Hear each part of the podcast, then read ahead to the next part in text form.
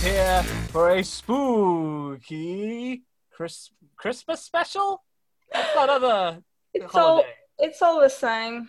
Yeah, just a sort of midwinter squash eating kind of festival. Um, I am Tom McNally, and with me is Marion Hilditch Hello. and Stuart Webb. Hello, yes, this is actually me. I, I, I was thinking if I had, I had chance, sort of got somebody else to come in, dress up, that I would have sat by the side of the computer's microphone, doing the talking, and then at the end revealed that it was somebody else under the mask. But uh, you just have to imagine I did that instead. Well, maybe next year. You know, there's Yeah. always there's always another Halloween. They say. That's it. Uh, this isn't a double bluff. That's not what's going to happen at the end of the episode. Don't get excited. Oh, but sure, I'm, I'm sure our listeners know your voice very well. It's, it's, it's, I'm not sure what I sound like uh, the. Uh, I should say this is, uh, of course, as you all know, Daniel Craig's uh, Day of the Dead costume from Spectre. Uh, I hope he wasn't drooling as much inside his mask as I am inside mine. It might have to come off at some point, so we'll see how it goes. Yes, so this is a visual uh, podcast, Maximus. You may be listening to this as a regular podcast, or you may be watching this on YouTube. If you're not watching this on YouTube, you're missing out on some things, but we will try to be as descriptive as possible.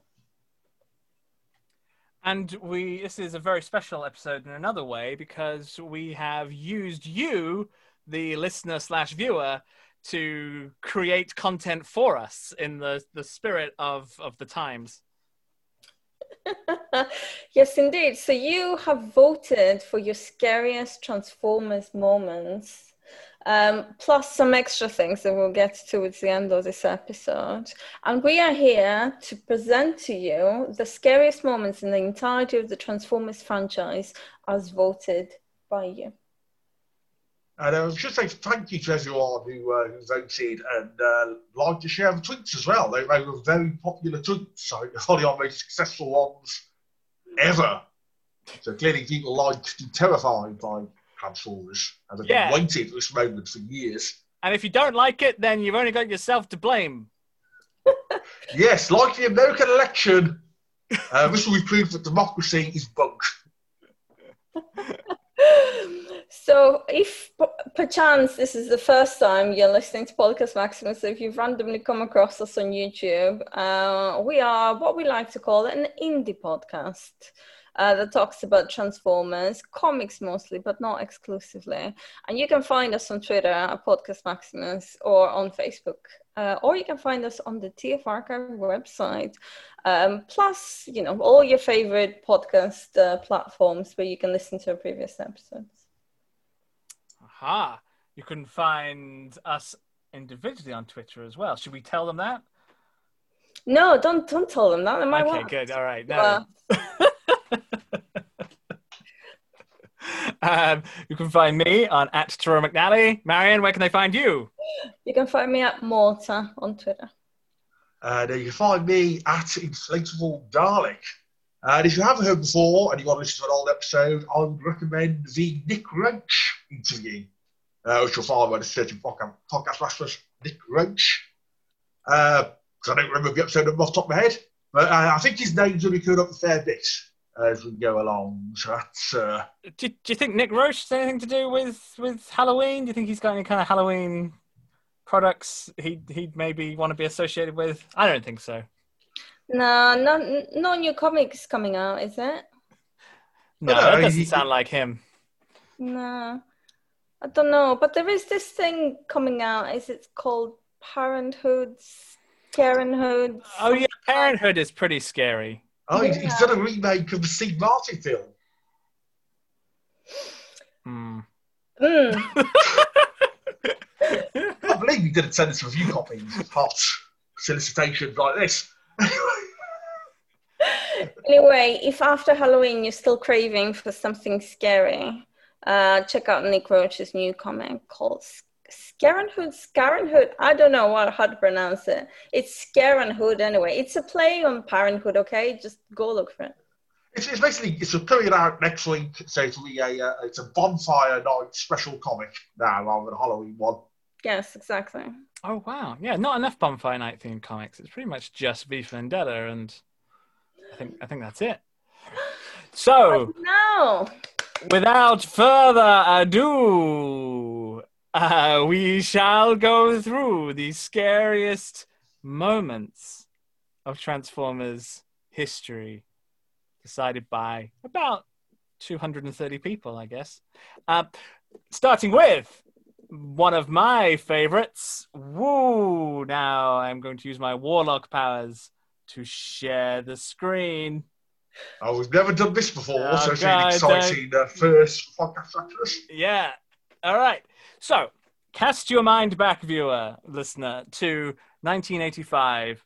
Uh, and if you are uh, reading a taped together Marvel Comics annual of featuring the Transformers characters, then you may remember that the Dinobot sludge, you know, that big stupid dinosaur thing, um, he had a kind of, you know, interspecies sort of scaly relationship with this this blonde lady and um, she would use that affection to you know get things from him that she wanted. But that was fine. He was cool with it.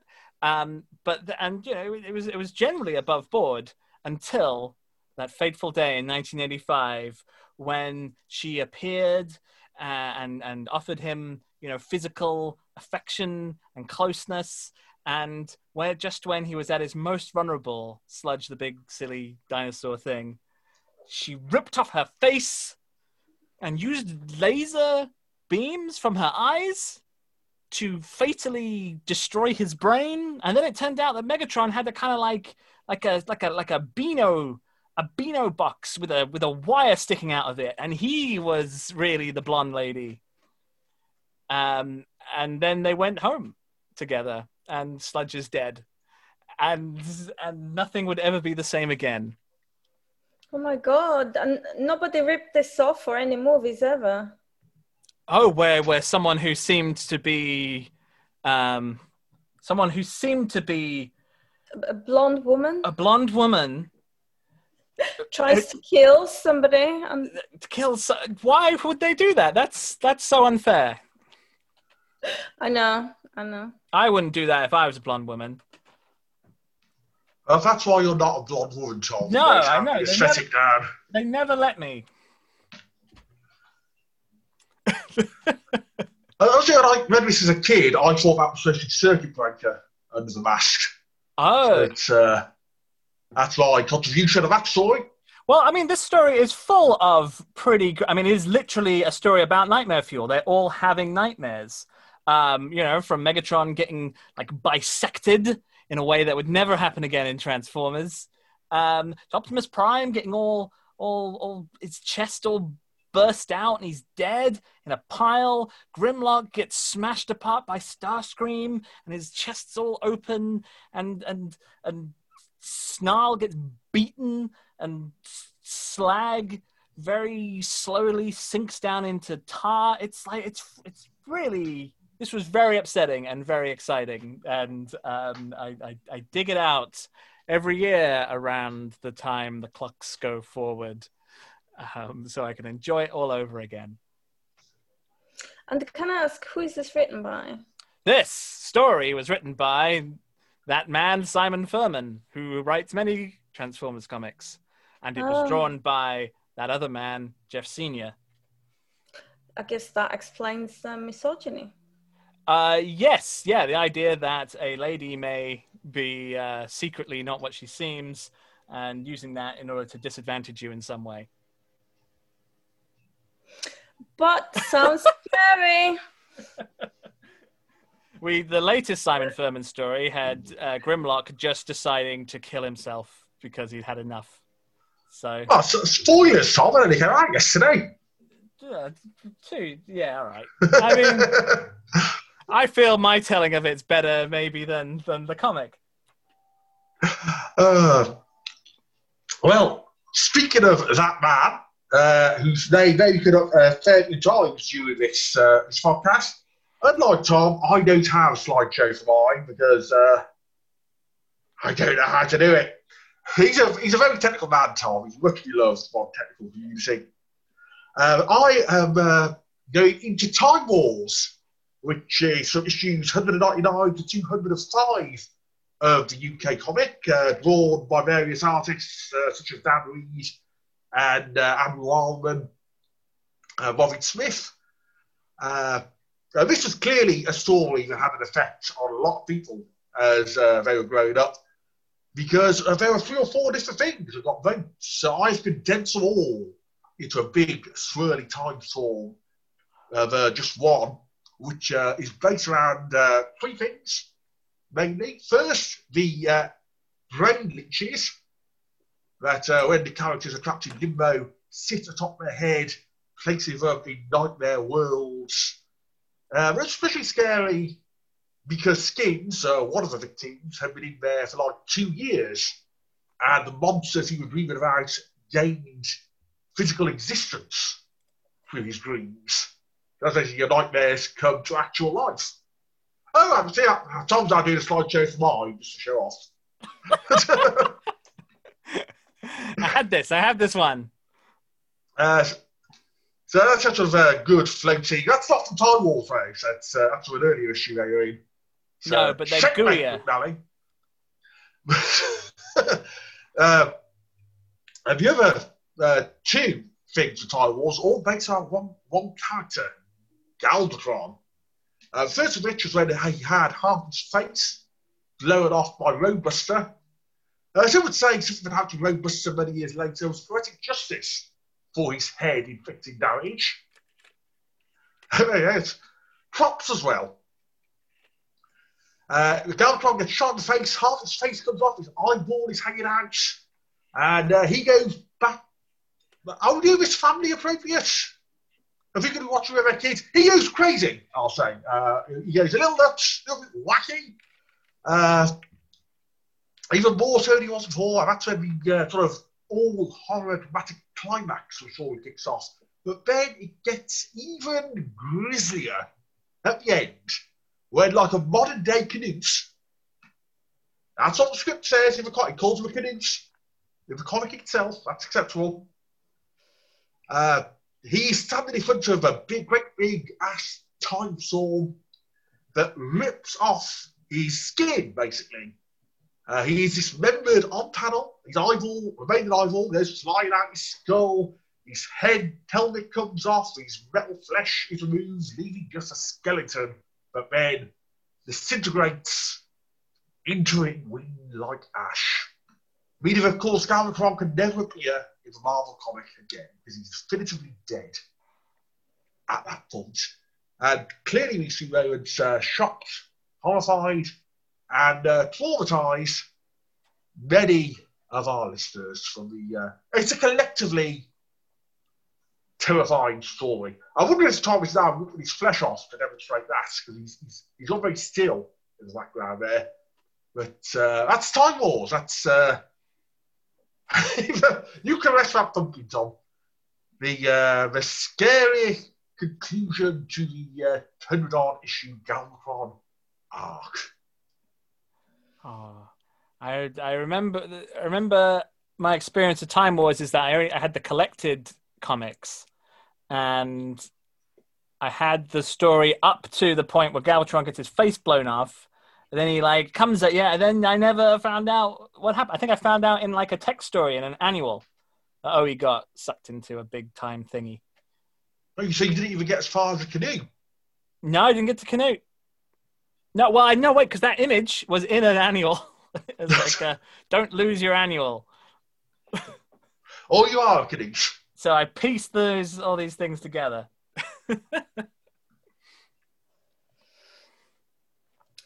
Right, we are moving on to something a little bit more contemporary. Our third scariest moment is uh, the Everlasting Voices number three, Lost Light issue 18. And this is the moment when uh, our heroes are on what they think is cyber utopia at the time and all of a sudden they are visited uh, by all their old crewmates except they are all spark eaters dun dun cliffhanger Who could have done such a thing? Of course, there is a lot going on in the background, and we find out a lot more about it in the next issue. And who could have done such a thing? Um, where our heroes try to uh, avoid killing their actual friends uh, and not getting killed in the process. Um, they do manage, don't worry, it's all going to be fine in the end. Um, but uh, it is such a, big cliffhanger at the time because uh, we've never seen anybody being cured of spark eatery before. Um, so it very much appears to the reader that um, our, our old friends are all dead. Uh, they're not, spoiler warning. In fact, spoiler warning for this whole episode. You should probably not be listening to this if you haven't read any of this. Uh, we should have probably said that at the beginning. I don't know. This is the, this is the one day of the year where spoilers are allowed, according to my religion. Mm. Uh, that's Mormonism, isn't it? yeah, yeah. I, I, was born a Mormon. What you know? Got a problem with that? However, speaking of actual deaths. Oh, oh, oh. Okay, hang on. Wait. Oh. good, good segue. I was. Whoa! Actual deaths now. Well. you're you're on some kind of weird. Oh no, you're okay now. Yeah, good. All working great. So this guy, you know, have you met this guy? Uh, he's like this kind of um, kind of funny, kind of silly, sort of shouty man, and um, he had, you know, he gave us all a good time. But then in 1986, in Transformers the movie, um, he kind of uh, I don't know. I think he went a bit too far, actually. Within about 10 minutes, he's killed uh, almost most of the speaking roles of the first season of uh, first two seasons of Transformers, including this particularly horrific bit when poor Prowl he gets shot in the heart. I guess that is. It gets shot right in the heart, and then he's kind of he vomits up his own guts uh, right there for everybody to see, and then they just kind of casually step over all these bodies, and Megatron just commits some um, uh, some summary executions. Um, you know, this is like within this is like minute seven of of, of a theatrical film, uh, and then you know, undeterred by by his accomplishments so far, not one to rest on his laurels, he goes and, and pops one right in in Prime's chest, and and that's over with. And um, this is, as I, I, guess, lodged in a lot of people's memories as a, as a terrifying moment when what was a harmless, funny TV show became a kind of endurance of misery and, and consequences. As it has remained till this day. Yeah. So, the way I remember it, the scariest moment in Transformers the movie was this bit when Hot Rod jumps off a cliff, and then we get this weird close up of his face. I honestly couldn't. I couldn't watch. I watched that movie so many. I wore out of the Betamax tape Transformers movie, but I could never look directly at this bit. Look.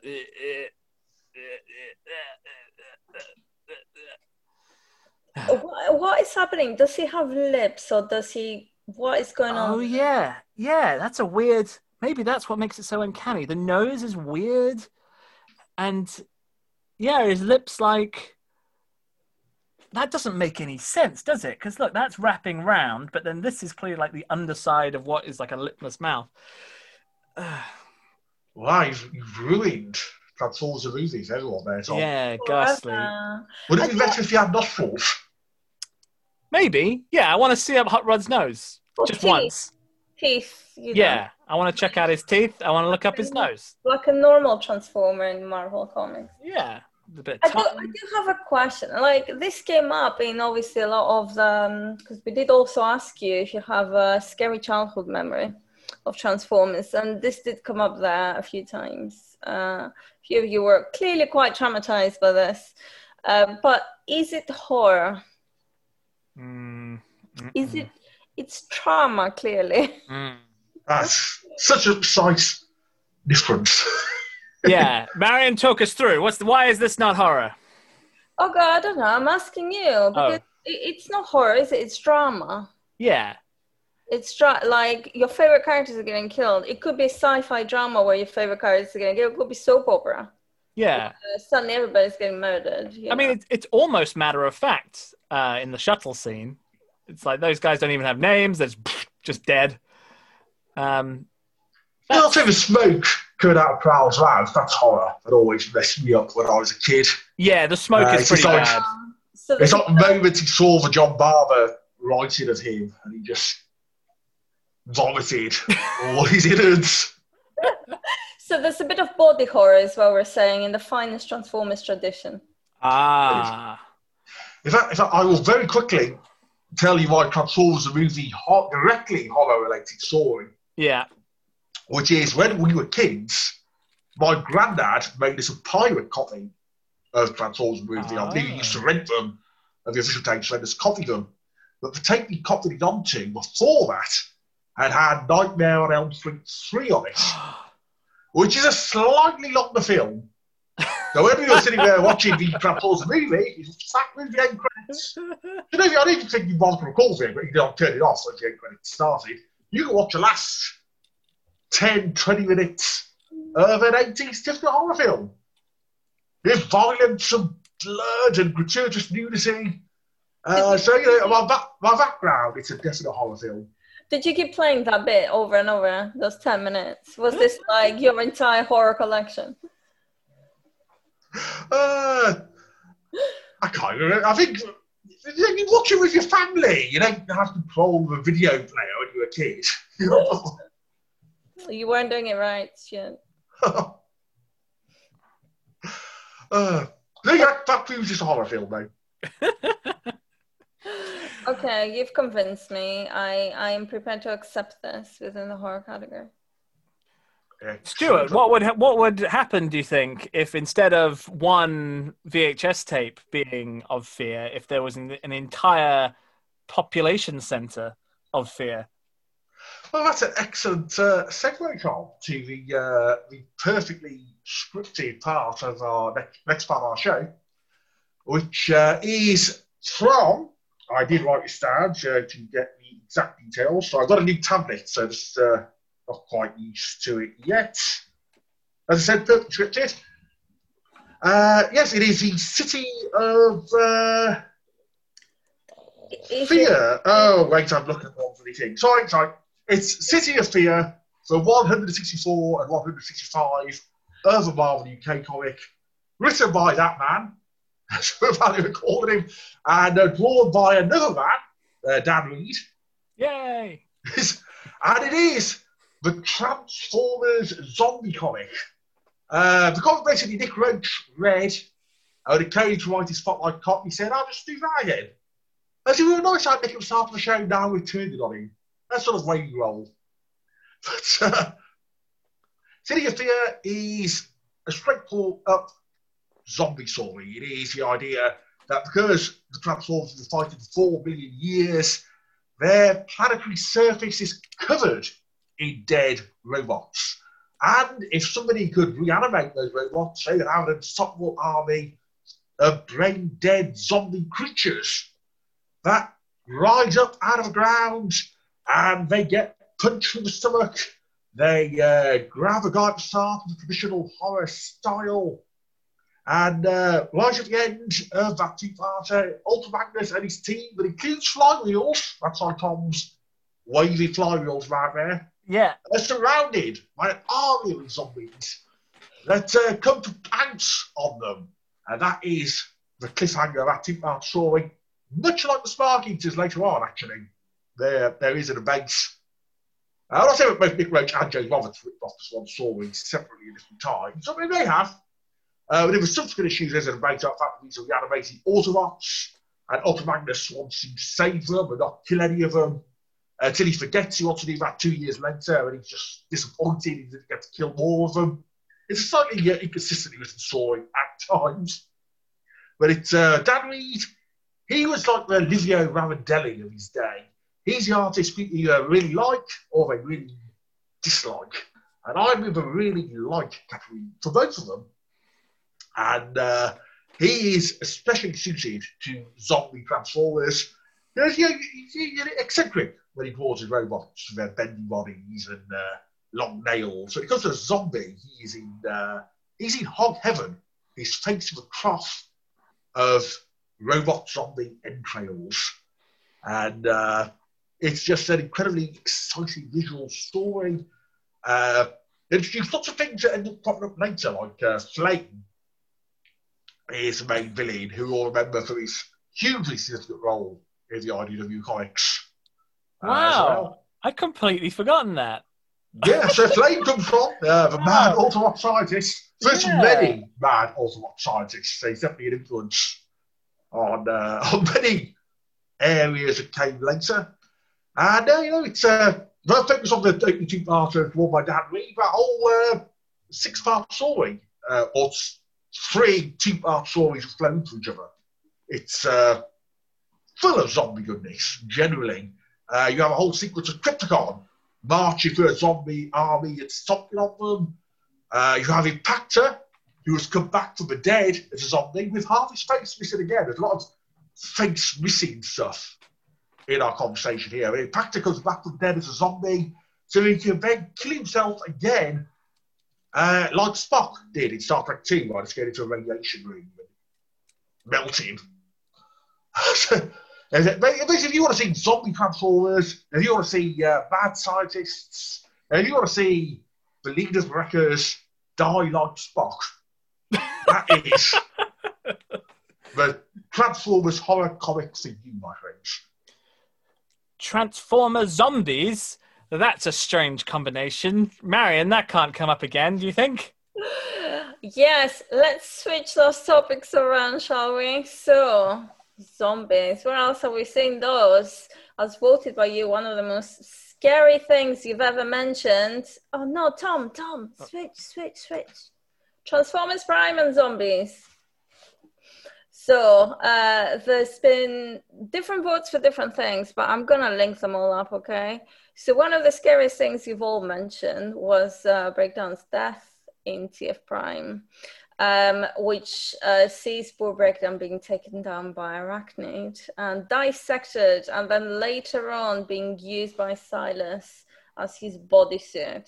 If that wasn't bad enough, we then move on to one of the my personal favorite uh, TF Prime episodes, the zombie episode, also known as Thirst, where uh, Bull Breakdown slash Silas slash zombie bot uh, manages to infect uh, pretty much the entire crew of the transform of the Decepticon spaceship uh, with a lot of hilarity uh, between uh, you know Starscream and um, you know I've forgotten his name.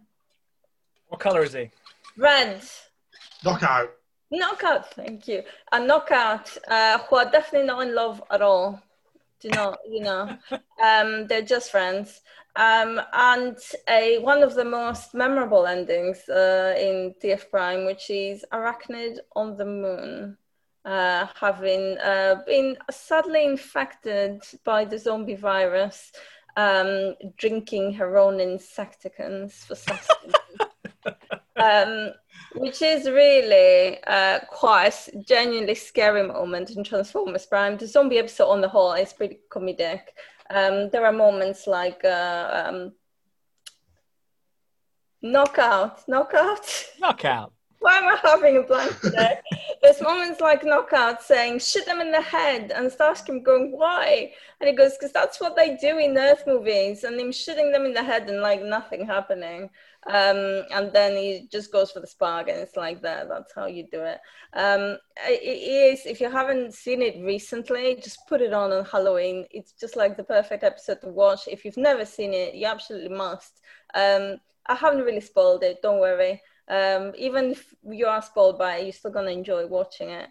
Uh, so high recommend. Uh, but yeah, Airachnid on the Moon, uh, one of the most voted for scary moments. Which then leads us to our next segment, which is not really related at all. Tom, yeah, go on, segue master. well, hang on, let me just put that thing there. and so imagine, if you will, a cat. And imagine, if you will, a sort of weevil thing. Uh, and they're friends but you know they both get into weird stuff and sometimes that weird stuff you know um, it doesn't mix together well they're not hobbies that that should really be in the same room um, and ravage likes sneaking around places he shouldn't be and bombshell likes injecting people with um, these kinds of little mind worms, uh, a bit like Star Trek 2, I guess, that make you do things that Bombshell wants you to do. Um, but here's the thing: if you chuck Bombshell at Ravage, Ravage is where he's not supposed to be. Bombshell's got mind control, little worms, and and you you, you chuck them at each other, right? Um, something weird happens because if Bombshell's being Bombshell's being mind controlled at the time, now Ravage is being mind controlled. You get sort of feedback loop and um, anyway, the cat gets lobotomized, and his eyes melt. So watch out.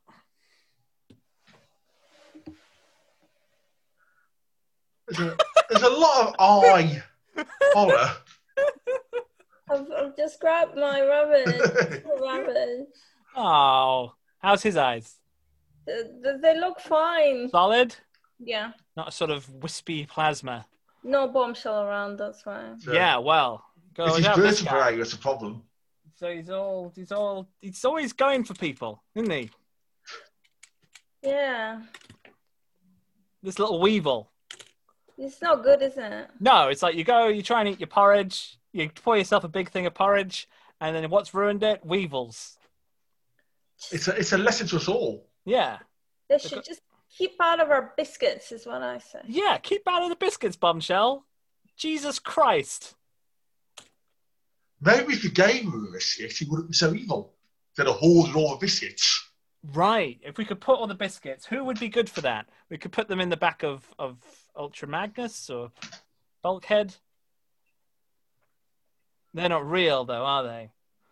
They're not neither is bombshell though, so it's a hypothetical. okay, okay. but speaking of of little animals that turn into cassettes sometimes, there are also scary moments involving those. yes, I, I'm glad you uh, you qualified that with uh, sometimes there. Ah. remembered that uh, Dark Moon Laserbeak does not turn to a cassette. Uh, yes, uh, our first and I think only most of the main films, which I think probably said something about our the our audience and our interests. Uh, amazingly, nobody put Michael Bay as the uh, scary thing about Transformers. They were all incredibly restrained there. But, I uh, mean, we're 13 years into this. There's a certain amount of, of surrendering that I think has taken place. Well, Tom, let, let me help you to surrender willingly to horror of the Dark of the Moon. oh, thank you. Uh, I think actually it's, it's probably my favourite of the Bay films, even though I think the first one is a better film. Because it's completely, it's a point where they've got completely mad, but they're still reasonably well made and well paced. They haven't gone totally off the rails yet. It's entertainingly nuts. And if you're not saying Dark of the Moon is the one where the Decepticons are behind Chernobyl, of course. Uh, and moon landings and all sorts of crazy stuff. And in order to kill the cadre of humans who are involved in this conspiracy uh, about Chernobyl and the moon landings and all the other things that were going on in that film, uh, Laserwing is sent by Soundwave to go sneak around, infiltrate their homes, and kill them uh, with his big talents. Which, in, in what's funny, the most memorable scene of the film is involved in a sequence where uh, a parent comes home and finds their little daughter playing with a pink bumblebee. He's like cute and adorable, and I think even has a toy now. And uh, but it's Laserbeak uh, in disguise who's infiltrated the house by to be a friendly robot. Uh, going, uh, is your daddy home? Uh, with a fantastic voice provided by Holtz uh, from Angel, whose real name I'm not even going to try and say. But he's in, he's in the Dark Knight as well, no. Uh, but yeah, it's, it's a, a friendly childhood uh, pal uh, turned into a vicious killer bird and ripping uh, a dad and a little girl into tiny little fleshy bits. And uh, it's quite, it's one of the most striking moments in the entire series, and he's uh, genuinely unsettling. Uh, so yes, that's a, that's a favourite of mine as well. Wow. So much so I don't even remember this happening. you, you, you were really to the Cherno- Chernobyl side. You were like, that. We should do a mini series about this. This is mad. Well, yeah, that thing the Decepticons live in. Uh, it's just just shockwaves, Tom. Pardon? Just shockwave. Just in shockwave is in Chernobyl. Chernobyl. Well, that's enough. I mean, if Oh. If I went to a place and there was just shockwave there, I, I that would probably be. I'd, pro- I'd be correct in saying that there are some Decepticons there, and we should watch out. And I know a, a few was saying on Twitter the other day and uh, started a discussion about is it in bad taste to have the Transformers be behind all these real world events? Like 9/11 Well, that's what said, sooner or later somebody's going to do. and HIV. Uh, now, now you've gone too far, Tom. Hey, There was there was a line there, and you. Yeah, Transformers 9/11. That's that's a funny thing. uh, somebody, I, I'm quite fond of always sort of when sci-fi shows do that mildly bad taste. Our characters are behind everything. Uh, I mean, watching Quantum Leap at the moment, there's a lot of that in that show where he does everything from uh, kill Kennedy Mm. to create Donald Trump. And uh, not that that would have been seen as quite as bad when they made the show, him helping Donald Trump get rich. But uh, I was quite fond of all that sort of uh, slightly silly uh, conspiracy, real world history stuff. And uh, yeah, so don't don't create nuclear disasters, or a little pink bumblebee will come kill your little daughter and then you. That's a lesson there. We should all take to heart. So speaking of Transformers zombies, Right, yes, Transformers zombies. Very different kinds of zombies. Um, we are talking about, excuse me, let me put my glasses on. We are talking about the Delphi two parter. I'm just kidding, they're fake glasses.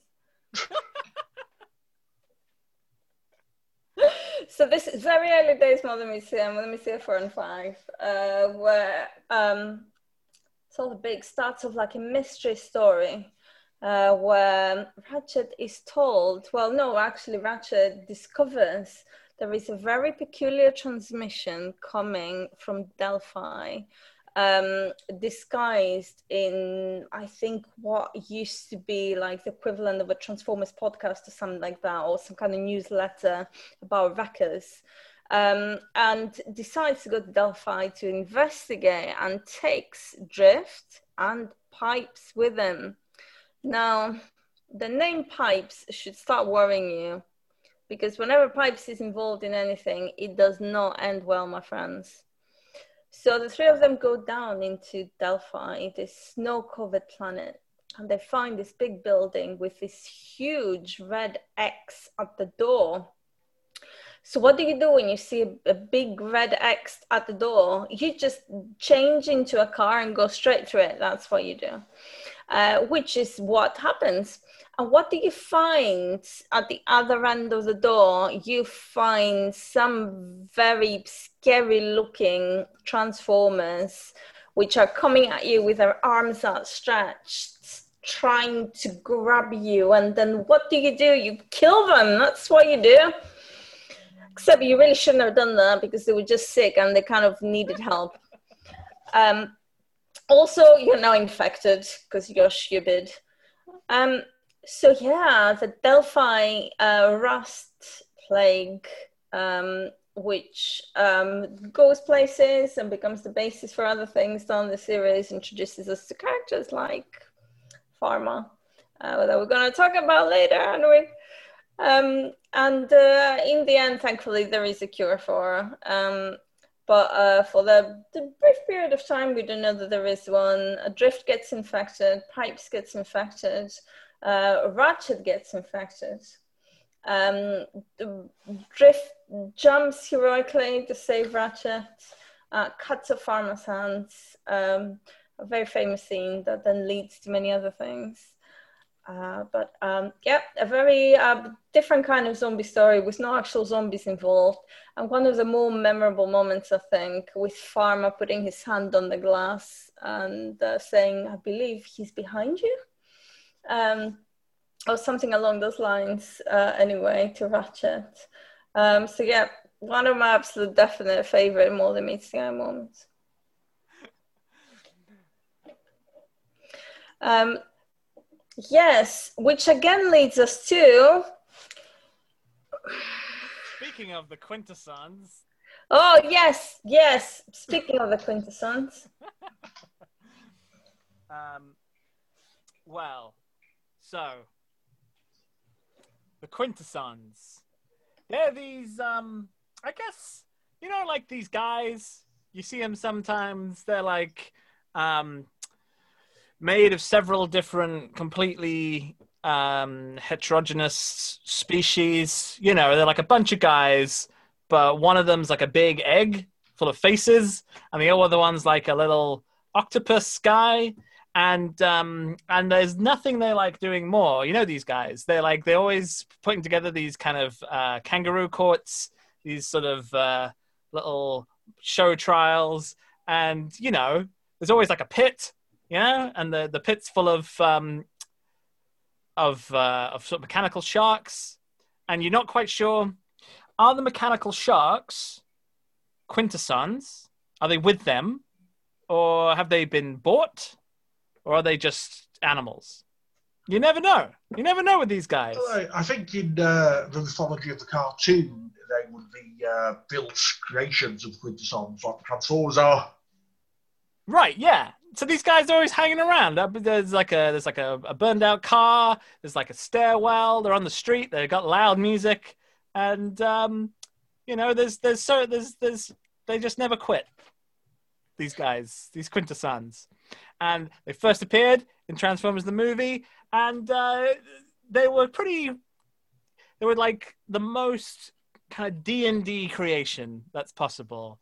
A whole bunch of cool looking Floro Dery designs that exist. They seem to spend their all of their free time putting NPCs through kind of horrific uh, tortures so that the heroes can uh, overcome those tortures and and you know in, in, within a matter of minutes lead a um, an insurrection across the entire planet to to get rid of this nasty system they've been doing. Um, but you know, if you're not Hot Rod and Kup, you kind of end up um, on the wrong end of their sense of justice, or maybe the right end of their sense of justice. We never really got to the bottom of why the Quintessons do this. Um, I think they're just funny. they, they don't seem amused. Oh no, no, no! Hang on, wait. Look at that. They're having a great time. it's okay. I take it back. They are amused. I like to think of them as, um, I, I think like on a cosmic scale, they're probably children. I think they're children. They're dressing up as adults. They're like kind of wearing like a funny barrister's wig, and I don't think they quite understand the pain they're putting uh, poor the, the Lithones through. Uh, I, I think they're just unsupervised. Mm, that is a take. so you uh, you don't go with uh, the cartoon's explanation of what Quintessons to do with their job? Um, what what is that? Why are they putting people on trial in the uh, because they uh, pissed off about using Cybertron, and uh, what they're on trial for is uh, being Transformers or not. So uh, uh, the Ambulance is guilty of not being a Transformer, uh, innocent of not being a transformer, rather, but they're, uh, they kill him anyway because they're just dicks on that score. But uh, yeah, that, that, that makes even less sense. Well, you should have a word with Flint Dille, Tom. You should phone him up, Yeah. tell him that his logic makes no sense. Right. Okay. Tell him, in fact, you could cut the entire Quintesson sequence out of the film and lose nothing. No, you would lose the quintessons. Right. They're not very relevant. Bat, Bat and Junkyard, you could just cut out entirely. All you lose is Wreck-Gar and. If they just flow it straight side of top of Earth, you have a film that's like 20 minutes shorter with no difference to the outcome. Okay. That's the Counterpoint. And then we can just get on with our lives. You get you, you get rid of all the other shit, and you just have quintessons for ninety minutes, and they're having a great time. It's just like this guy's on trial, and they're like, "Ooh, here's the evidence against him." Sharkticons. And then this guy's on trial, and let's hear let's hear what he's got to say. Boom, Sharkticons. Uh, and then at the end, um, they have lunch. What do you think they eat? oh, okay. Hang on. Let's look at their teeth. All right, this guy. Well, okay. Hmm. Hmm. Hmm. I guess fish. Okay, Sorry to say. sure. Yeah. Uh, this guy's more, I guess, um, tough fruit. Pumpkins, probably. Actually, like a Oh, like a hippo. or like mangoes. Yeah. Oh, I want to see him eat a mango. It'd be hard with his hands. He can like, you know, stab them and put them into his mouth. Yeah, I guess because they've all got different hands, so maybe they help each other eat. Maybe Oh, they after a lot after a hard day because the judges don't have hands at all. Yeah, what do they eat? Well, I Do- guess that- they- if one of them eats, do they all get fed? Hmm. I think that's that would have to be the way it goes, or someone's going to starve. Maybe they take turns feeding the judge from each of the judges' mouths. There's plopping apples in there, Uh huh. and the judge is laughing, and the juice is all running down the judge into his glowy area. And Right. then these guys, they're going to have um, a pumpkin, and then this one's probably done most of the feeding. I guess he's sort of lower down. Um, and he's uh, he's going to go out into the fish pond. He's going to really make a mess. Hmm. Can I say I like how they give uh, the guy who is least suited to pressing down levers the job, pressing down a lever. You got these great big praying mantis arms. I can't hold on to it. It's very ineffectual. Do not mess this up. And as far as we know, this is the only guy who looks like this on Quintessa. Though they use that design in the, the comics, uh, the Marvel comics. He's the lead villain. Oh yeah, Yeah. Gu- The Marvel UK Quintesson story. where Gram Grambagob. He gets hold of the Matrix, and again, he's the least effectual guy to have Matrix. He can't open it. You know, stick a stick a prong in each of the handles. That's about it. And I'd say that. See, he should have brought this dexterous friend with him. So, you know, we've successfully written both Dille and Simon Furman there. I mean, I mean, we've solved the main issue of space pirates. Always, always travel in threes. Then you can eat anything you want. Anyway, someone was particularly uh, incensed by uh, Alpha Q, the amusingly named Quintesson man in in the Energon series. Uh, I don't know anything about Alpha Q, except I think he's like a little girl. And um, anyway, he's only in like two pages of the whole of the Energon comic, and uh, um, I hate the way he looks. I, I, he's not funny at all. Oh. You see, is there anything funny about that? I mean, I guess he's sort of like a pharaoh. He's like a mummy. That's a bit funny. Mm. He's all right. Why does he have a green face Hmm, when the rest of him isn't? that's a good question. Maybe he wants. Maybe that's maybe when Quintessons mate, they kind of like rotate their faces around like a like a sort of mating dance, and uh, and you know, and it's got to be brightly coloured so they can do this at a distance. Hmm. That's my take on Alpha Q. I think it's telling me off right now because it says I I only see the shell.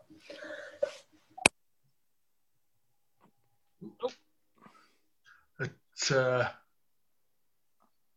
if you're professional, Tom, we keep talking to cover the silence. Oh, sorry. Right, right, right. I kind of wanted to know what the other half of that was. Um, yeah, so uh, yeah, that's uh, Energon Quintessons. Uh, low effort, low effort, I think. But um, fortunately, in Cyberverse, the Quintessons come back and they're real cool. Um, the some of the the, the more ethnic uh, qualities of the judges have been stripped out, and now we've got like crazy judge and lady judge, um, and um, I don't know. They they're sort of a lot. They kind of lean into the funniness of it, though. Uh, they've got these kind of Matrix Sentinel squiddy guys who kind of do most of their their heavy work. The Sharkticons are still there. They're sort of sometimes funny, sometimes threatening in the sort of tradition of Sharkticons. But the best thing about the Quintessons now is that there's this guy who talks like he's in a Hammer horror movie, and he cannot be killed. If you kill him, just another one uh, is assembled from the walls and just drops down, and he sort of giggles, and he collects Soundwaves for no particular reason. I think he's just bored. That's adorable. how, how big is he? Oh, he's pretty large. Oh, I thought he was a tiny guy. That's Oh, oh, is that no, a tiny no. Soundwave? No, that's a regular sized Soundwave. Um, and yeah, he's got hundreds. And so whenever, whenever he comes to a new universe, he goes and finds Soundwave, lobotomizes him, and puts him in a cupboard. This sounds like the greatest character in the entire I know. history. Cyberverse is the best. I, I'm in awe. so this is my my uh, my praise for the Quintessons as a concept. Bit of a low dip with Energon for sure, but now I think they're maybe the best things that are in Transformers. Oh, yeah. Well, I have uh, one of the also Volt kits, but I am going to have to take this mask off. Yes. Oh man, I've been waiting for this. This is your It Joyce Meadows moment. Ah, Whoa. oh, Oh. oh, it was me all along. uh, no, it's just uh, too tight on my face on the end there. Actually gorging into my eyeballs a bit. Nice. Feel the mesh pressed up against the eyeball. but uh, I mean, you can't well- really see it, but I am wearing a skeleton themed suit as That's well. good. If Oh, you're no, gonna show your face, needs then the unmasking. I Ah. have to go get my charger for the laptop because he was about to die. oh, Oh, that's it. But uh, now I can uh, I can express, breathe, and feel oh, uh, things other than my eyeballs being gorged out of my skull. So, uh, with this new added emotional content, I'm going to describe to you uh, another moment involving pits. Pits, pigs. quite common in horror for Transformers, clearly, because uh, what do you do when you want to get rid of somebody? Hmm. You f- throw them in a big pit, You, and that's you melt them? yeah, melt them. But Marion is already got plans. What was out of it? but uh, yes, in issue 18 of the original Marvel comic, uh, this what happened to Scrounge. And uh, when uh, we were looking through the, the list of what people uh, voted for, and uh, Tom compiled the top things, I thought it said Scourge. I was like, Scourge, she's deaf. Wasn't that scary Marvel? But of course, it was actually Sca- Scrounge, Scra- Scrounge, Scrounge. The little guy turns to a ball and rolls along very cheerfully. He just wants to be loved, but everybody thinks he's useless and crap. Even his best friend Blaster.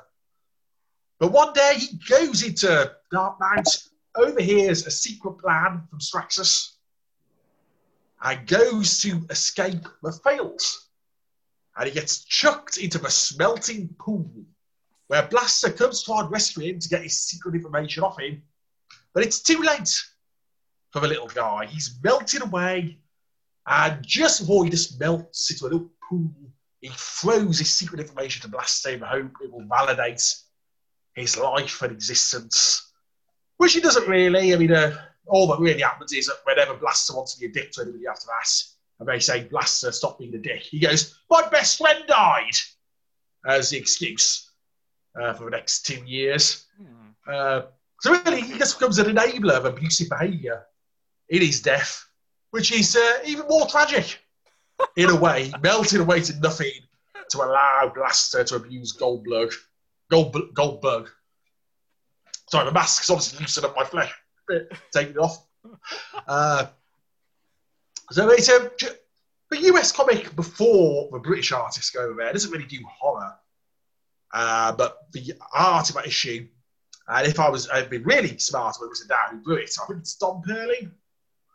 Uh, it's just really fantastic visual of him dying horribly and slowly, and all the other Transformers in the smelting pool, uh, having bits come off them. And it was clearly a very, again, striking image for many following writers, because all those years later, uh, we had Skids cheerfully sending his good mate Quark into a similar nasty, horrific situation where James Roberts was thinking, that was pretty nasty, we can make it a little bit nastier it's a smelting disco. Uh, so only, only have a little dance, and then else horribly. Uh, so it's very influential, a lot of stuff. Uh, probably the most influential American issue, written by Bob Budiansky. Uh, his favourite of the issues he wrote, I believe. It's ironic because it's one that breaks all his own rules of writing Transformers, and it's at its best on contemporary Earth with a strong human element. Uh, this is all Transformers, it's all Cybertron, it's all horrible, melting, violent death. And uh, interestingly, it, it's uh, the first issue where you can tell they're aware of Transformers are moving. Because, uh, for example, Beachcomber is on Cybertron. His Cybertronian alternate mode is Kup. He turns into the same vehicle as Kup. Uh, so they were clearly aware of the film at that point. So maybe the whole chucking people into pits thing was even inspired a bit by the film. I don't know. So, but that's, I'm going to pretend that to connect greater connectivity backwards with what Tom was just talking about. And uh, there, I, I don't know what's next, so I can't really connect connectivity. It's a, it's a Marion's thing. But I, I can, I can, it's all right. It, I mean, we were just talking about n- nothing to do with it. Um, couldn't even think of a character out of that. Um, wait, Re- is there rewinds in the movie briefly. Rewind. Is it? Okay. Yeah, we're Shoot talking about rewind. So we are now at one at my personal scariest moment. Actually, uh, it came relatively low in uh, in the votes. Um, we are talking about More Than Meets issue thirty-five. Uh, everything is fine, um, which includes a an alternative dystopian universe.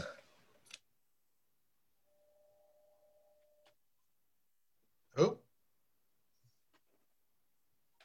oh no, are you still there, Tom? I'm still here, but maybe we. in which Oh, uh, uh, oh, Oh did, no, did we go a bit wonky? we did. We, we lost you for a second there. You were, you were becoming a functionist Marion. I think that's what was happening. okay, I'll start over. I'll start over in case it was frozen or something. Um, but yes, we're talking about More Than Meets 35, um, which I'm just trying to to remember what it's actually called because I always uh, refer to it as everything is fine. we are your eyes. We are your eyes. That's it. It's not important. Uh, but anyway, it's a glimpse, an alternate universe uh, in which the Functionist Council uh, has taken over Cybertron. And uh, it's a universe in which Megatron uh, never actually existed. Um, and, uh, or at least never became the Megatron we all know. In the IDW universe, it's a very different world in which the outside world has not suffered as it has under the Decepticons, uh, but Cybertron itself is suffering really badly. Um, and um, um, it's a, a society where everything is uh, under surveillance, uh, where every, everyone has to. Excuse me, it's just COVID. Well, we'll put this video up as a tribute. Oh, jeez. Thanks. Anyway, people die. it's not very unlike our current society, in fact, where you know the rich live and the weak die in general, and uh, people are considered disposable uh, if they can't prove their value to a capitalist society or insert X society. Uh. Um, the scariest moment is uh, one of the scariest moments is, of course, uh, when we uh, get to see Dominus Ambus, um, who has a TV set for head. Um, because they've taken away his head, uh, so he can't actually express himself anymore in anything but sentences that he can type on the monitor. And uh, there are certain words that he can never say at all. Uh, it's a world in which uh, Rewind is with his beloved, uh, but at what cost? Uh, a world in which um, Minimus Ambus has now become Ultra Magnus um, and uh, seems to think that everything is fine until he actually goes home and realizes that no, actually nothing is fine. Um, and uh, our story has a, a very unhappy ending in which all of our favorite characters actually get killed.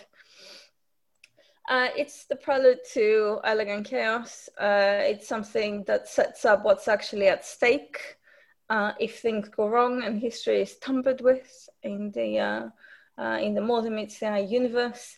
Uh, personally, I find it one of the scariest stories because it feels quite um, real.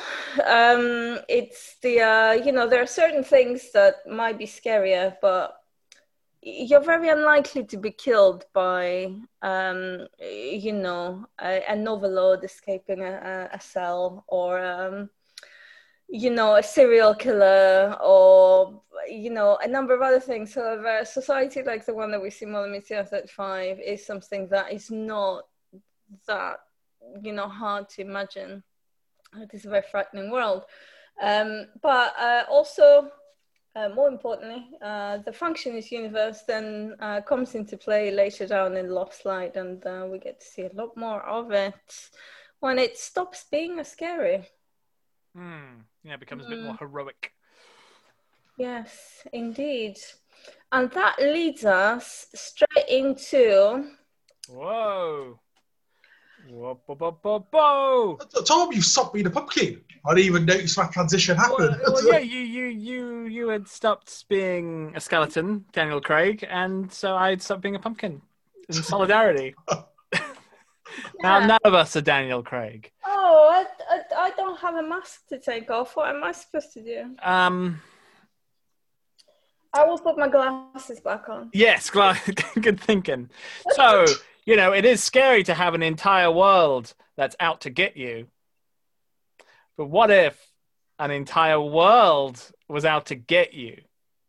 Ah. So Unicron, talk about things that are completely implausible. Um, there is zero chance of being eaten by a planet. Excuse you, there is 0.00001 chance. There, there is that rogue planet flying about the galaxy we've just discovered. So, you know, don't count your chickens yet, Tom. No, well, you know, I'll, I'll, I'll keep a a close eye on it because Unicron is is one of my favorites. That uh, Betamax tape of Transformers the movie. I think I only would watch the first couple of minutes, uh, just getting up to the bit where Unicron starts munching on the moons. But just the opening sequence of him having a go at Lithone is amazing. Just no narration, no explanation. Just like, hey kids, welcome to your Transformers movie. Just here's a world getting torn apart by a big tick. Why? I don't know. Who cares? Doesn't matter. Some people are trying to get away. There's children. We see robot children just get eaten. We're explicitly told that there's two survivors, and we both get see both of them getting eaten later by sharks. It's quite horrible if you think about it. the most mean spirited film ever made. I love it. Um, they try to get away. You can't. You can't get away from Unicron. He's a planet. He's got gravity sometimes, but not always. And it's so beautifully animated. It's kind of them uh, really wanting to kind of, uh, you know, do a bit of an Akira sort of vibe here. There's lots of kind of nods and, and techniques.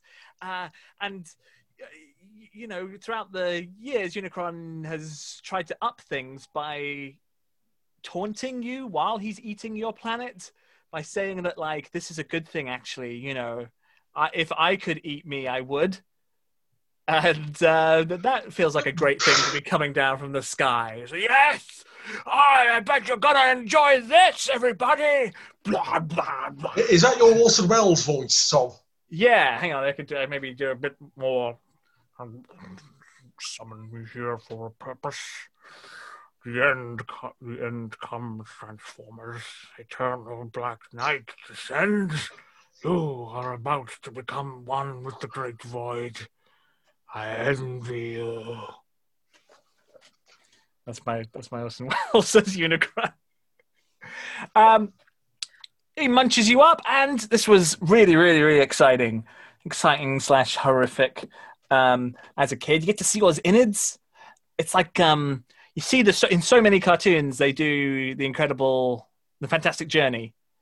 Um, but you're always inside someone nice who maybe you want to get better.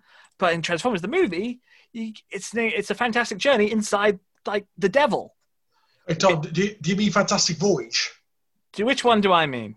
Well, I think Fantastic Journey is one where like a dog, a cat, and another dog. Oh, that's the incredible journey. Oh, right, well, Fantastic Voyage is a film with Fantastic shrink. Voyage. Yeah.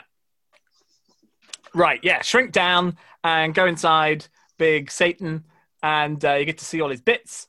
I think this is his. his- That's. I don't know. It's just sort of his his his uppy down bits. I don't know. No one knows. It's great. Floro Dery's had just free reign to do whatever the hell he liked. It's amazing. And then to top it all off, he just he turns into Big Satan. Um, and you have to you know look up at his big weird chin and all his little rotating bits. You know, look getting these screen grabs today, I realize it's a bit fetishistic, but I didn't realize that at the time. Um, but no, he's a big man who can come and you know shoot laser beams at Jesus, and uh, he's got big hands he can use to just tear apart, just just tear your whole planet apart. You know, just he's just so sick of it. I'm a bit. I I have a giant mouth that I could just use, but I don't even want to do. I'm not even giving you the the piece of being devoured by a big tick thing. I'm just gonna rip you up. It's great. Uh, and of course, sometimes he even imagine this. Imagine the sky is filled with uh, the face of Satan. He's saying weird stuff about him envying you, uh, but then Satan looks down, and there's just one guy there's just one guy down there who's like your favorite. He's like a scorpion guy. And and he goes like, uh, you in particular. and somehow he's got like pinpoint laser aim. I, I guess he's able to do this. Um, and and just com- just completely melts him and not much else. I think you know you think maybe it was like the whole of like the Western Hemisphere that would go up, but no, it's just Scorponok and that makes Optimus Prime sad. It's good value, Unicron. I think I think, I think he gets underestimated. All I can see when I've uh, seen this sequence now is a, a couple of months ago I read the, uh, the Doctor Who magazine comic uh, where they killed Ace uh, as the finale from the seventh Doctor's era before we introduced Paul McGann. There's a big discontinuity from uh, Who novels been doing. Like, yeah, we're going to show we're doing our own thing, we're going to kill Ace. And Ace dies in almost exactly the same way as Scorponok does here. We're having pretty much exactly the same dialogue exchange. So I'm, I'm assuming both of them are pay, paying homage to something else. I'm not sure what the something else is, but it's, a, it's virtually identical dialogue. So if anybody knows what this is paying homage to, I mean, maybe the Doctor Who comic is paying homage to this, but I can't imagine anyone in 1996 rising for Doctor Who magazine would have read this. Uh, so if, if you at home know what this is a homage to, uh, write in. It's got to be a Star Trek thing, I guess. Seeing as everything else is, There, that's it's a Star Trek thing. it's a Star Trek thing. Yeah, Scorponok. He's doing Star Trek. He's he's, he's into it. Got himself melted. Um. So yeah, Unicron. He's big and funny, and uh, he, he talks funny, and he'll eat your whole planet and then melt your friend out of spite. Good, good, um, good value for Halloween. Uh, can I give a shout out to uh, his mind, mind control powers that he had in the British stories that make no sense Oh yeah. because if he could mind control Hot Rod to go back in time and sort out Galvatron, he could mind control Hot Rod to shoot off the Magnus in the back of the head. and Yeah, destroy the Matrix. So it doesn't make any sense. Just mind control Optimus, just to. Yeah. So it doesn't make any sense. That's probably why it's not in the film. so it's just something invented from comics to explain uh, the time travel thing in time 2006. Okay, okay, hang on, hang on. Here's some fanon I'm making up on the fly.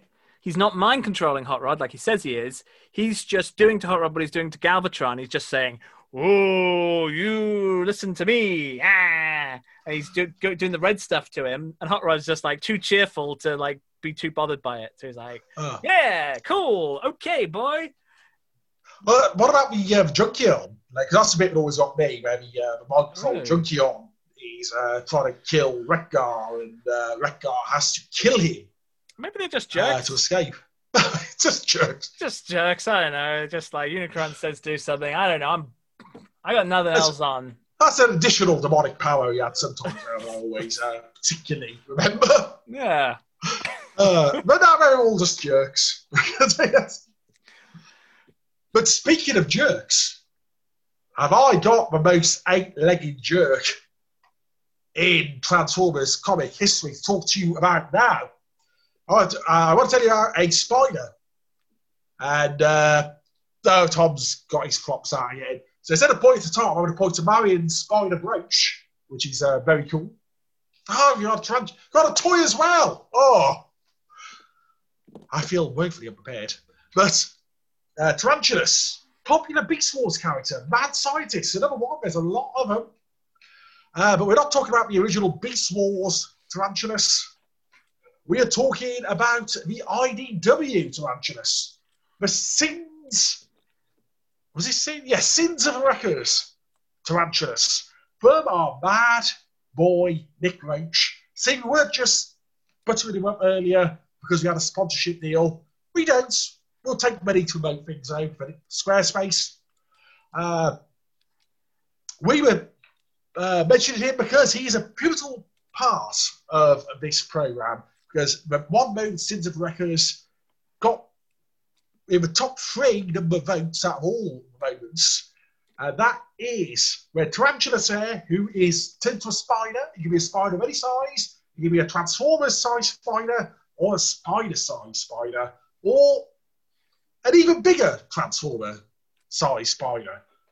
Uh, and in Sins of Wreckers, it is revealed that Roadbuster, he likes to blow off people's faces, so some may call this poetic justice, uh, had previously been mentally tormented and partially brainwashed by Tarantulas, who shrunk into a little spider. Well, probably quite a big spider compared to us, to be fair. Uh, but compared to Roadbuster, it's a little one. And crawled in his ear and wish, whispered to him when he was asleep, eventually conditioning him to torture what are basically teenagers to death through their military training, Mhm. uh, which then Roadbuster got all the blame for because he couldn't just say, you know, there was a voice in my head telling me to do it. But there's a stand up in course, not proud course anyway. and then years later, Roadbuster hears about all this, he gets obsessed. So he decides he's going to, I nearly said a rude word there, but we are trying to be family friendly for this one. Watch for your kids. So he's going to go mess up Tarantulas, but Tarantulas shrinks down to a little spider again, or big spider if you're human, falls in his ear, and then becomes a big spider out of his hand. So you effectively have a sequence of an exploded head with a spider coming out of it. It's one of the great visceral horror moments in Transformers comics. Uh, maybe the peak of Nick Roche there in terms of. And it is everything that Nick Roche is. Everything that is within his soul, his personality, his hopes, his dreams, his fears is within that panel.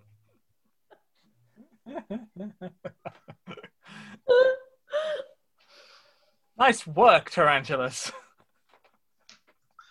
And uh, but, but then he, we, were- we were meant to feel sad when uh, Tarantulas dies two, two issues later. In his, but two, well, two issues in a few years later. It was records, we're meant to go, ah. Even though Right. there's exploded head murders and encourages you to torture robot children to death. But you know, we've all done it. But uh, yeah, that's a, that's a, it's pure gore. And uh, it's incredibly strong. It's, uh, it's a moment that you just imagine Nick Roche sat there typing away, as he's writing it. That's, uh, that's what I think he was doing there. He could use it for two fingers to type. I think Nick Roche types. That's, uh, that would be my guess. And uh, I'm amazed there wasn't more Nick Roche on the list. On this, I thought we could have had some Spotlight Kup. We could have had uh, various other things. But uh, yes, that is uh, the time. Uh, a moment that can only happen in a Transformers comic that has a guy turned into a shape, uh, mass changing spider in it. Or a And, uh, Cronenberg film. Or a Cronenberg film. Those two very specific things. And nobody else would do it. But yeah, Nick Roche and David Cronenberg, only one of them has been an actor in a Friday the 13th film. So Nick still needs to do that. So there's a challenge for Sir Roche there. We could probably try and make that happen. Actually, I'm sure there's going to make another. I'm sure there'll be several more Friday the Thirteenth films. Uh, imagine it's probably not that hard to get into one, to be honest. You've heard us, listeners. This is on our mission in life. We're going to put Nick Roche in a Friday the Thirteenth film. Any of you in Hollywood or Bollywood or Nollywood? Uh, Friday the 13th films are already canon uh, with Transformers because uh, Michaela's original boyfriend in uh, the 2007 Transformers film is one of the main guys in uh, the Friday the 13th remake. Not the actor, the actual character is in both films. This isn't a kind of situation where you had the you had Friday the Thirteenth recorded on the same tape as No, no.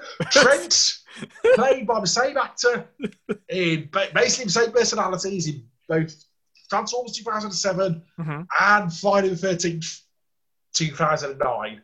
So Okay. uh, God. He had a weird couple of years, didn't he?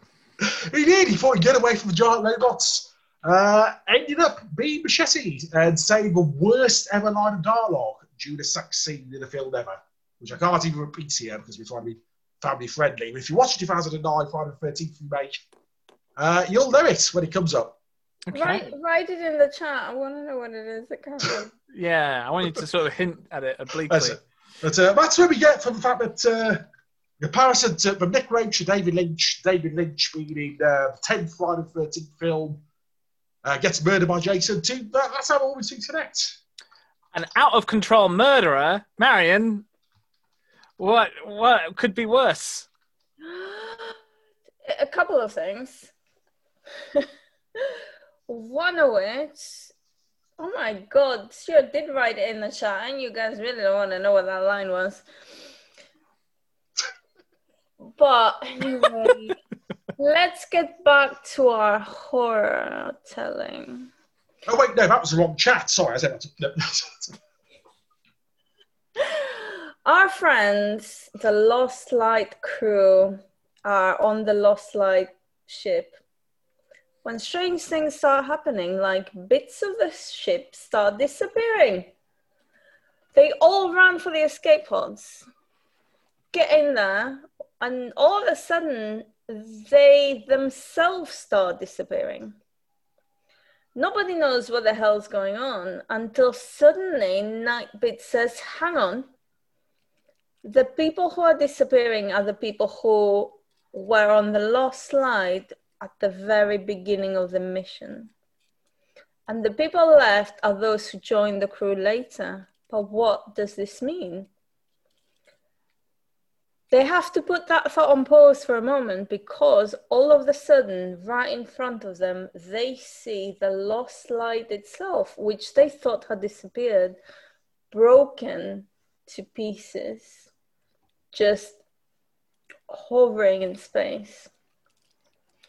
It's energon floating everywhere like red blood. They get on that ship trying to find out what's happened. They can't work it out. All they can tell is there are bits of the ship that are familiar, but there are also bits of the ship that are not. they find Swerve's bar, but it doesn't really look like Swerve's bar. What could possibly be happening? They go down familiar corridors only to find the corpses of their friends who have disappeared. Most of them shot in alt mode straight through the spark. What is going on? Megatron locks himself in a cupboard He does. To have a very dramatic chat with Ravage because nobody trusts him because he's a fucking tyrant. And when the light suddenly in that blown up to bits lost light come on, he realizes that right behind him on that corridor is Ratchet, Drift, and Hound shot to death. But that's not all, because the most important thing of all is that their brain modules have been removed and shoved into their mouths. This is Slaughterhouse. More Than Meets the Eye issues 32 and 33. Some of the scariest issues in the whole of More Than Meets the Eye, in my opinion. One of the biggest mysteries in the whole of More Than Meets the Eye, which I won't spoil for you because I'm feeling kind. Halloween mercy. But however, I do recommend you read this story uh, because it is one of the nicest things you're going to read in the whole of Transformers. And I also encourage you to look out for a fun video made of a trailer to Slaughterhouse uh, with deep space music. Uh, you will not be disappointed. It is really worthwhile. Uh, it really brings to life that kind of like deep space nobody's coming to help you uh, horror of there's something out here and we don't know what it is and it's gonna kill us um, really amazing sci-fi um, up there with things like event horizon uh, in in the fields that it uh, it kind of like um, brings out uh, as you read it. And i will leave that there. Just come past Slaughterhouse in my big reread of More Than Meets the Eye, and um, reading it with with a Transformers novice, and um, yeah, really very shocking. Did uh, how gory uh, and uh, yeah, kind of tortury it is. Uh, and then you know, interspersed with a couple of fun jokes about A levels. Uh, and about smartass nautica Smart ass Nautica, yeah. uh, did uh, did your uh, your novice your acolyte did they, did they guess the uh, reveal of what was really going on? Because I know a, a fair few people did at the time before before it happened. That's possibly what drove James Roberts over the edge of the, Uh, no. Um, Were there uh, any theories? Whether was there any kind of guessing? yes, there were some good guesses, all in the right direction, but um, you know, we were reading them pretty quick, so there wasn't months of figuring out in between. Mm. Um, have uh, have they seen Red Dwarf? no. Oh, they probably would have guessed it then if they've not seen that episode. Yes, yeah. There's a lot of there's a lot of red dwarf in Slaughterhouse, but um, uh, that's okay. It's allowed. It's allowed, Stuart. It's it's a, it's a first time every every time is somebody's first time. Did Red Dwarf ever get genuinely scary? Would you say? There is a, a, a bit in one of the Red Dwarf books where they come across a copy of their ship that has the slaughtered remains of all their shipmates on, but then they slowly become aware that it's from a parallel universe. Um, Which has nothing to do with what we've been talking about. Yeah, I was thinking of uh, demons Actually, and it angels. doesn't. It doesn't. but uh, uh, if, if we make Red Dwarf comparisons, we'll just get told off again. So, uh, Tom, what, what have you got next? wait, is Uh, it me? Is it He me? doesn't. 'cause No, is it me? Sorry, it's uh, I can only, yes, it's me. Sorry, yes. Well, No, uh, it's, it's, it's actually Marion again. I could, I could do I could do this if you. Yeah, I mean that was a very- go for it, Tom. Go. go. Okay, cool. So, all right. what was big in the 90s? Red Dwarf um, and other things. But you know what was really big? You know what the biggest thing was? Baywatch. Killers. What was that? Serial killers. Well, they're big now. They weren't just big in the nineties. No. Okay. You know what a big thing a big thing is? To a great start.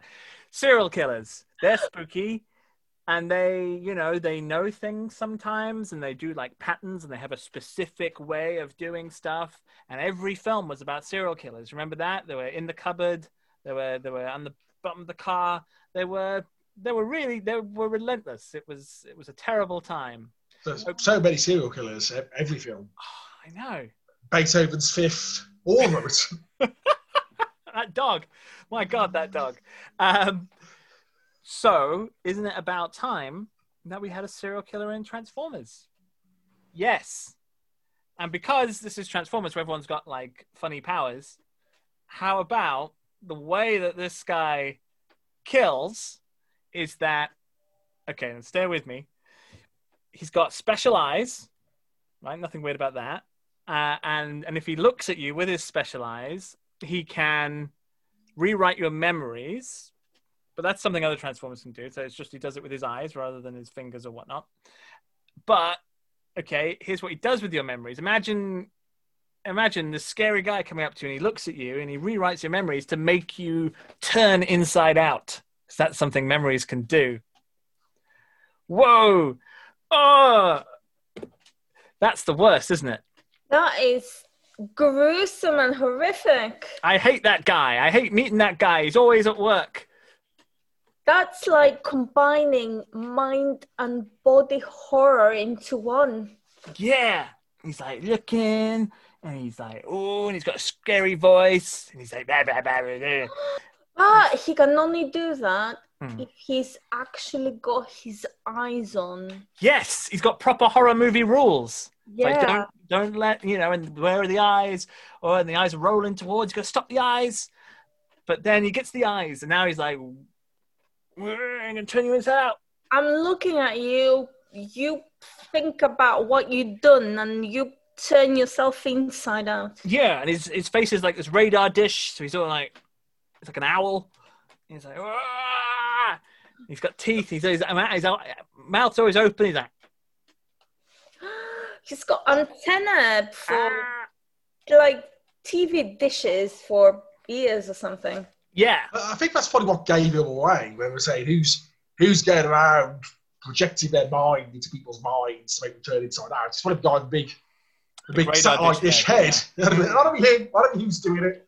Because otherwise, he doesn't really leave much of a trace. Because you can do it. You in a crowd of 5,000 people, he can look at you and they wouldn't know who had done that because he, he doesn't have to touch you. I want to pause there for a second because there's something else in this whole two-parter, I think it was, Mhm. that is equally scary, but nobody's mentioned in the voting. And that is when we find Getaway in his cell. Without his arms, his legs, his mouth. He's just being suspended from a, a, a shell, like his torso. This is after um, uh, Getaway's uh, revealed to be a dodgy character for the first time. But I think what's really scary about that moment is that you know it's the good guys that have done this to him. And it kind of pauses you a little bit because if that's the good guys and that's the bad guy, what on earth really is going on in this book, which is suddenly very grey and ambiguous? Oh, man, Tom had a getaway ready to go there. Where we would expect to talk about him. He was on ball. He's got a, a, a, a disemboweled getaway, in fact. Yeah. Not just any getaway, a, a- missing a head and legs and everything getaway. I've always got, I always get this guy in my pocket. Like, you want to talk about disemboweled getaway? Yeah, I'm here. Oh, I approve of this message. I mean, it, it makes you think, though, uh, as that is apparently a, a legal way to string up a guilty transformer, because the Ultra Magnus would not have any truck or anything outside of uh, jurisprudence. Uh, it makes you wonder why Optimus Prime didn't say they should just take Megatron about like that. Oh. Uh, rather than making him co-captain, I think Optimus Prime just the uh, complete ass. Top rod. I think I know. I, I this only is only the penny only dropped for me on the latest reread, but the whole time, the whole time, Optimus has been on, as as is remembering the conversation he had with Megatron on the time phone. Megatron was like, "You know what? I think I'm cool. I think I'm gonna join up with you guys." And he did not. He did the whole time. He's like, "Okay, come on. When you said so, you said you were gonna do it. I think that's why." he's, so, so lenient. Commitment. All this million years later, he was like, finally, dude, I've been waiting for you. Oh, jeez, yeah, you know, okay. Take your time. Like, and, it, and he never found out that it turned out okay either. 'Cause He, No, he, he went and hugged a man he went for and hugged that. eternity before Megatron got back to Cybertron. I mean, we've all done it. speaking of Megatron, though, Yes, this is the uh, the most popular Marvel and indeed most popular vintage, uh, if we call it that at this point, moment uh, that people voted for. It is from issue 69. Hey, hey, nice. Hey, nice, yep. Let's just see everybody a moment to go nice at home. That's enough time. Uh, issue 69 of the American Marvel comic. Uh, it is a sort of a big turning point in the American Marvel comic. It is uh, when Andrew Wildman comes on board as artist to last until the end of the series, except in one issue where persuaded Jeff to war. Uh, it's really where the Furman era of the American comic properly kicks off after oh, it must have been about a year of slightly treading water a bit and uh, sort of settling in. Uh, so the first firm American arc, right, year earlier, in a, in a non funny number issue, uh, had brought Megatron back, who had been miss, missing from American comic for a couple of years. Uh, just as sort of a, an attention grabbing thing, because the comic was on the point of cancellation would remain bringing back for an arc. But because Megatron did not have a toy at that point, it was just bringing back to kill him again. So it is Megatron versus Ratchet, that old rivalry from the earliest days of a Marvel comic.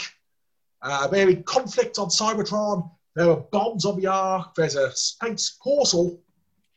And uh, Ratchet outwits and uh, foxes Megatron, beams the bombs into Megatron's secret base, and tries to escape through the portal.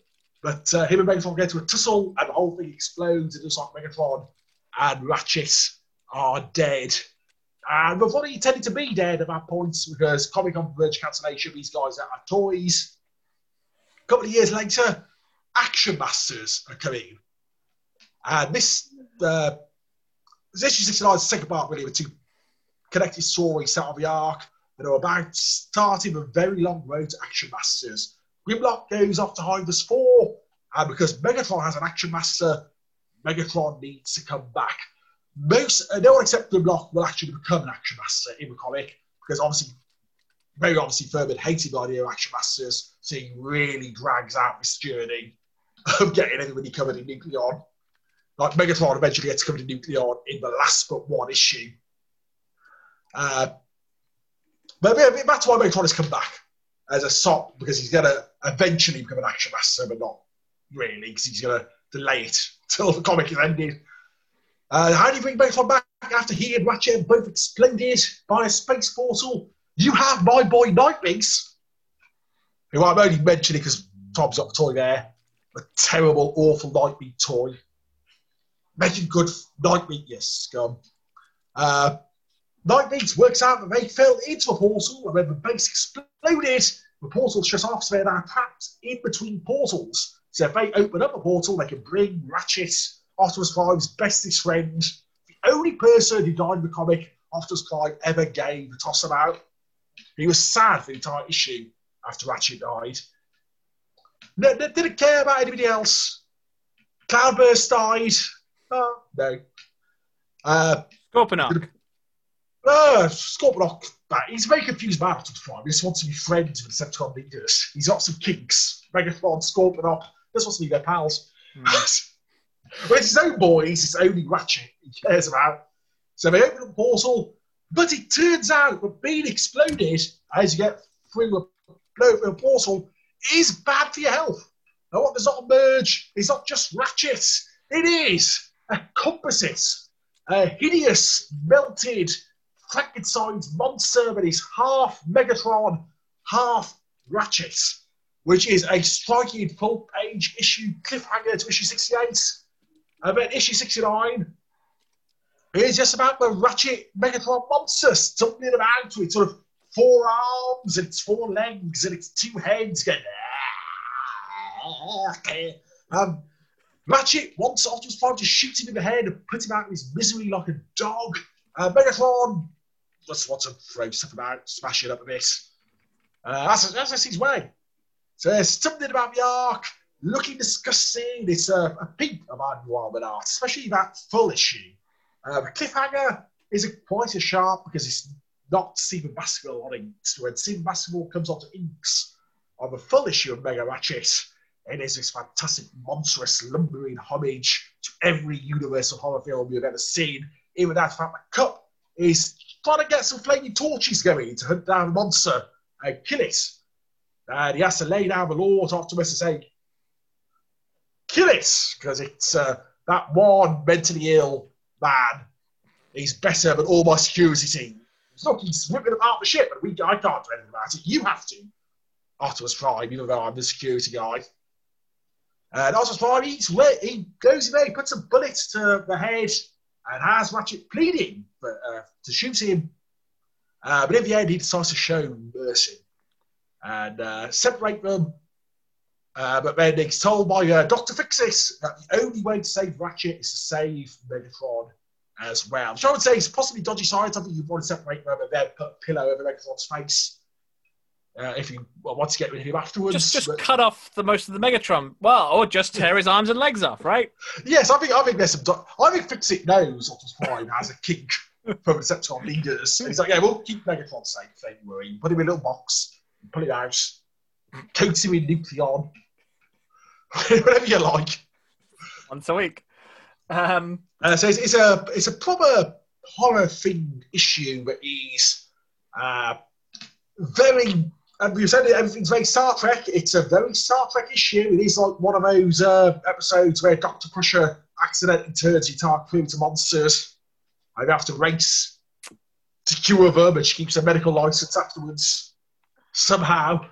Again, Uh, I have to say, Cronenberg, The Fly. Cronen- very Cronenberg as well. That's what he about the same time as the fly, actually. Yes, it's uh, oh, it's, a te- it's a Teleportation teleport accident. accident. Yes. Ah, ah. Marion! I don't think Marion has even read this issue when she's worked out its its origins better than us. Well, the Autobots really, really could do with a with a with a proper mental health policy because this sort of thing just keeps happening. Yeah, yeah. Uh, when the Megatron doesn't appear again, uh, Mm. because as I say, they get to the last issue and uh, they're on the Ark and got there's a nucleon board. Now, before that, Megatron gets pumped full of nucleon by Grimlock by accident because he get Mm. all the Autobots in the all Ark. said, "Come with nucleon, let's turn them all into action masters." But uh, none of it. Megatron takes his little box. But Ratchet comes out in the penultimate issue, and he's still mentally joined to Megatron. Guess we should have killed Megatron, really. That would have. So he's having a mental fusion of Megatron, and he's uh, mental trauma as well, mental horror of uh, having your worst enemy who you've had all these problems with. Because in Marvel Comics, Ratchet and Megatron are far more of a thing going on than Prime and Megatron. They are far more uh, direct confrontations. You know, that, there's been an interesting way to take this. I know he turns him into a sled or whatever, but um, We don't talk about Generation 1. no. But imagine if Ratchet had uh, you know mind melded with Megatron and like they sort of started to get on. That, is- and then and then I don't know. Maybe they move in together. Um, I don't know. I feel I feel that's maybe got more storytelling potential than Yeah. what's- Uh, sadly, the comic had to end there. It doesn't mean that uh, when Ratchet sat there full of thoughts of Megatron and Starscream comes in and goes, "Hee hee, look at you, just one Autobot on the whole Ark. This is going to be easy. Uh, Ratchet is just peed off enough to uh, punch the hell out of him. Oh, because he's mind mind melded with Megatron. No, Megatron's no, he's, like, he's having a bad day. He's like having a punch. bad time. punch and, uh, Starscream. She's That's- Starscream. Punch him. That's not what that, that's not what would happen. Starscream would go, go walk in and go, "How dare you cheat on me? Who is this guy? I thought you were gonna meld with anyone. It would be me." It's a tragedy, but he never, that's the conversation between the end of the series and the start of Generation 2, then, that Megatron and Starscream are sat in the Canadian snow for two years. I was having an awkward conversation about Ratchet, Oh. who's presumably still alive and sat there as well, and it's feeling very awkward. Just pretending to be busy. He has to go away. So I've had enough of this. That's why he's not in Generation 2. But, uh, but no, it's, it's one of the most striking, memorable images. I mean, the fact it got uh, a, majority of the things I would have to talk about, it's got most votes out of everybody who voted. And uh, that's at the end of the comic when sales figures were uh, failing. Uh, not as good as they had been. So that so many people remember this over uh, stuff when the comic was at its peak, like Joy Meadows. uh, It's right up there, right up there in the in the. yeah, more, Zenith. people, more people would have read that uh, by a magnitude than uh, read the Mega Ratchet issue. Uh, so it's uh, it's clearly stuck with uh, with the people who read it. It is a Patrick Troughton era of uh, Transformers moments where there weren't that many people watching. Everybody who did watch really remembers Aha, the stuff. But uh, that's Doctor Who. Yes, yes, well done.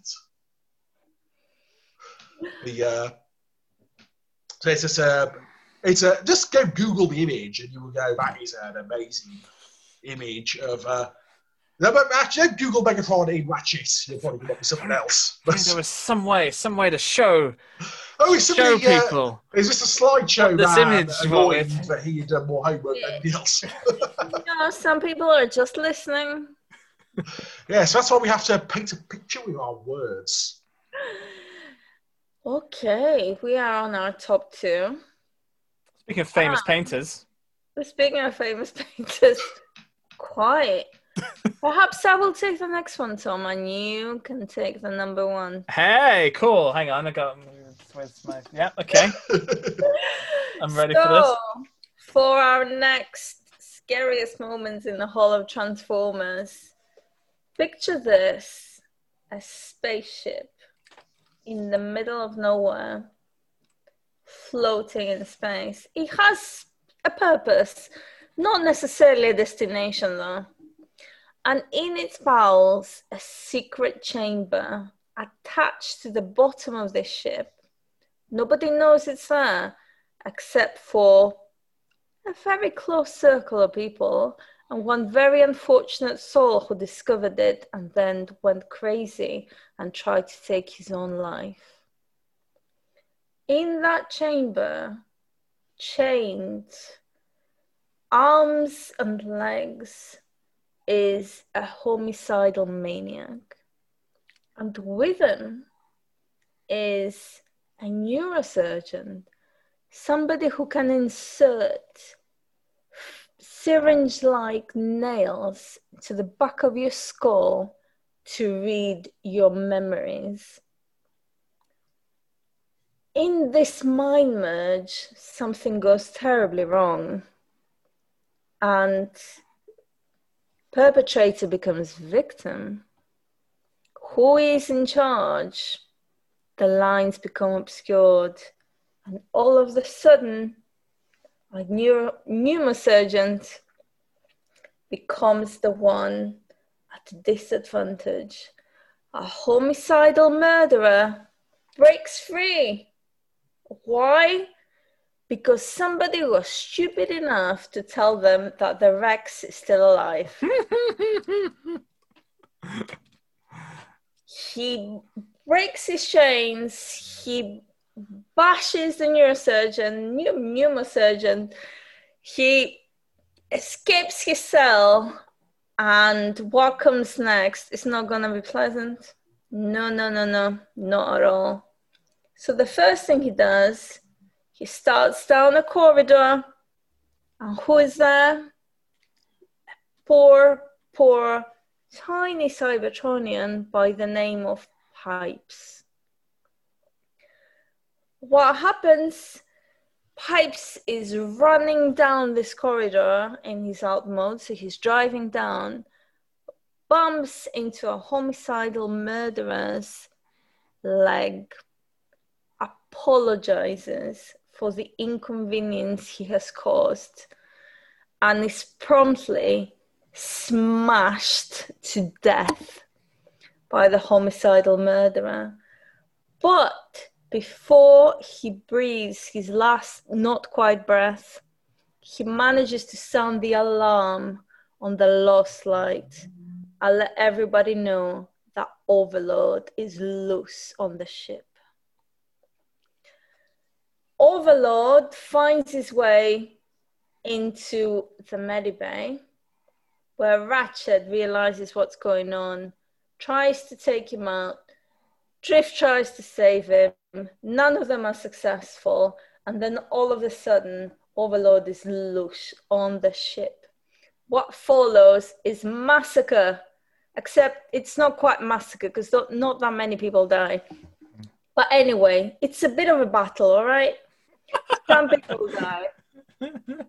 It's not pleasant one of our favorite characters dies in a very tragic, sacrificial way.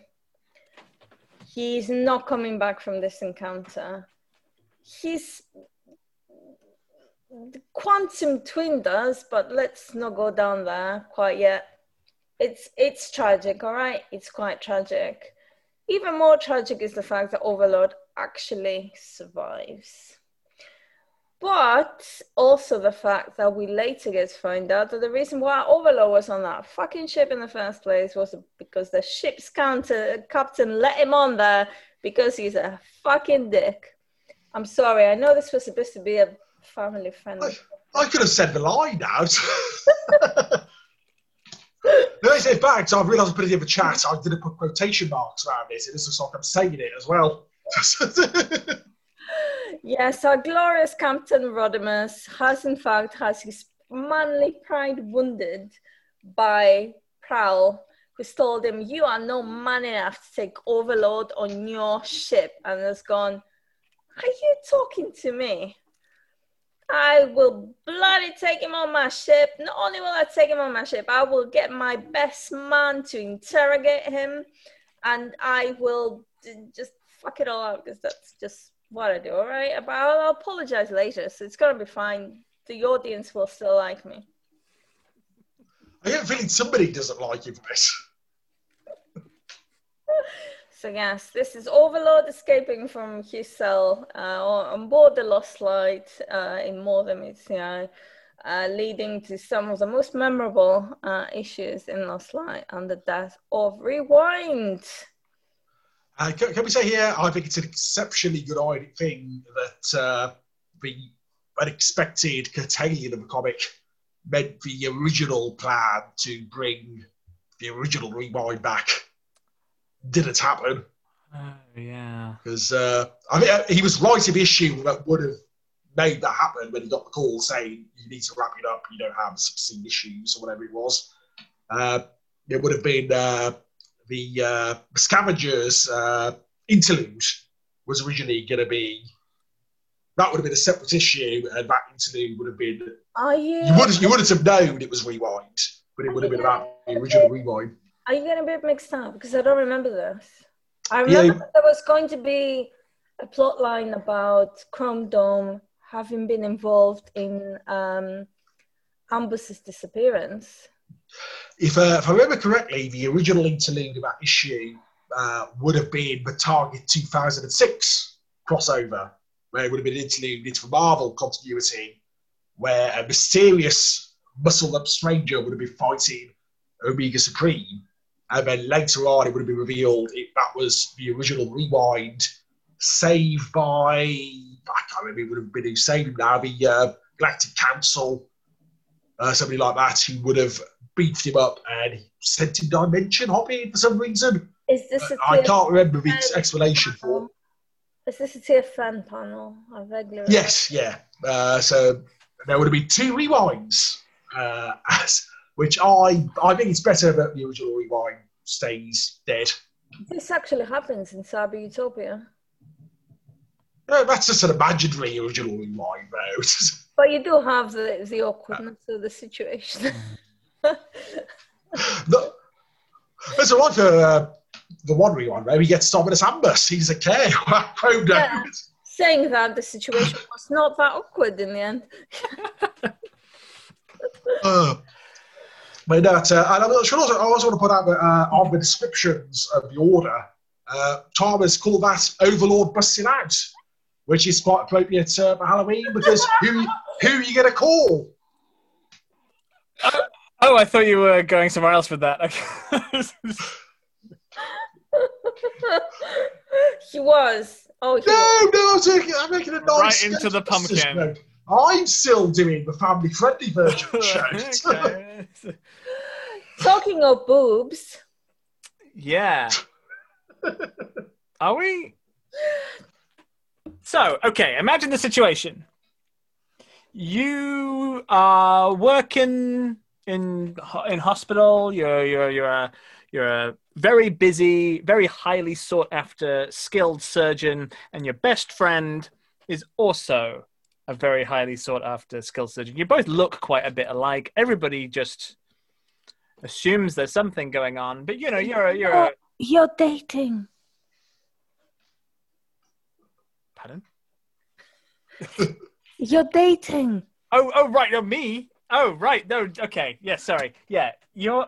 I'm. I'm. I'm getting there. Getting there. Just, just carry on. People Yeah, yeah. need to hear this. it. Yeah. So you and your sexy coworker, um, who are at it every night, um, you're. you don't. You, you never quite realize because you're a bit on. You're a bit. You know, you're not that great with people. You may be a bit on the spectrum. You're very focused on your work, let's say, and your sexy coworker's like, just like a bit. In, he's just like a guy who's like a bit intense. He's always kind of saying what he feels, and you kind of, you know, like sometimes a bit inappropriate, sometimes a bit over the line. Okay, but you know, he's good company. He's pretty funny. Um, he's got like a you know fun, dark sense of humor that's always good on the operating table when you're you know saving someone's life. And um, you know this goes on for a while. Uh, eventually, you get it happens in the medical profession, but you get reassigned somewhere else. Away from. Yeah, Alright. away from, you know you, you know how this goes. It's best not to get too attached. You're never gonna see him again. It's fine. Just just keep your keep your focus on your work. Now, you assumed that your sexy coworker had the same professional, detached, realistic perspective on the situation as you do Mhm. both gone your separate ways. It's just part of the job. What we had was good, but it's gone now, and it might never come back, and that's just part of it. Yeah, we're we're professionals. Yeah. So it's a bit of a surprise when you next encounter your lookalike friend, and um, you realize that he's maybe taken your departure a little bit with a bit more force than you ever expected, and certainly you- intended it to be. And he's now kind of carving people up uh, for fun. He says there's a good reason for it, but he's really he's his skills are not going to the application in which they were honed. Also, your new boyfriend just randomly cut his arms off. Yeah. Wait, hang on. Brought in the wrong boyfriend there. Yeah, you, you you turn up with this new guy, and one thing leads to another, and you cut off his hands, his beautiful hands, and then you start wearing them. Oh, no, Oh, this is a Transformers thing. So I'm Yeah, talking about yeah, your yeah. Oh, no, okay. Yeah. But You but know. you don't think he would mind? Well, you know, we're professionals. Sometimes if someone needs some hands and you've gone evil and Drift cuts them off, you can use your hands. Transformers culture is weird that way. Yep. Okay. So a lot of water under the bridge, right? Uh, we'll all laugh about it someday in a group text. However, next time you see this guy, he delights in the opportunity to knock you unconscious. Whoops. And when you are completely under his power, he performs some sophisticated surgery upon you. He's got some new friends who don't treat him well, but certainly let him have some in, some, some great new toys. And when you wake up, he's there and he's clearly not forgotten anything. Uh, that water's not under the bridge. What you thought was a bridge was a dam. And he delights in telling you that not only are you completely within his power, still alive, but the reason why you can't move your arms and legs is because he has removed them. And the reason why you're feeling a bit kind of light headed and dizzy is because he has reduced you to a head and a spinal cord and a heart.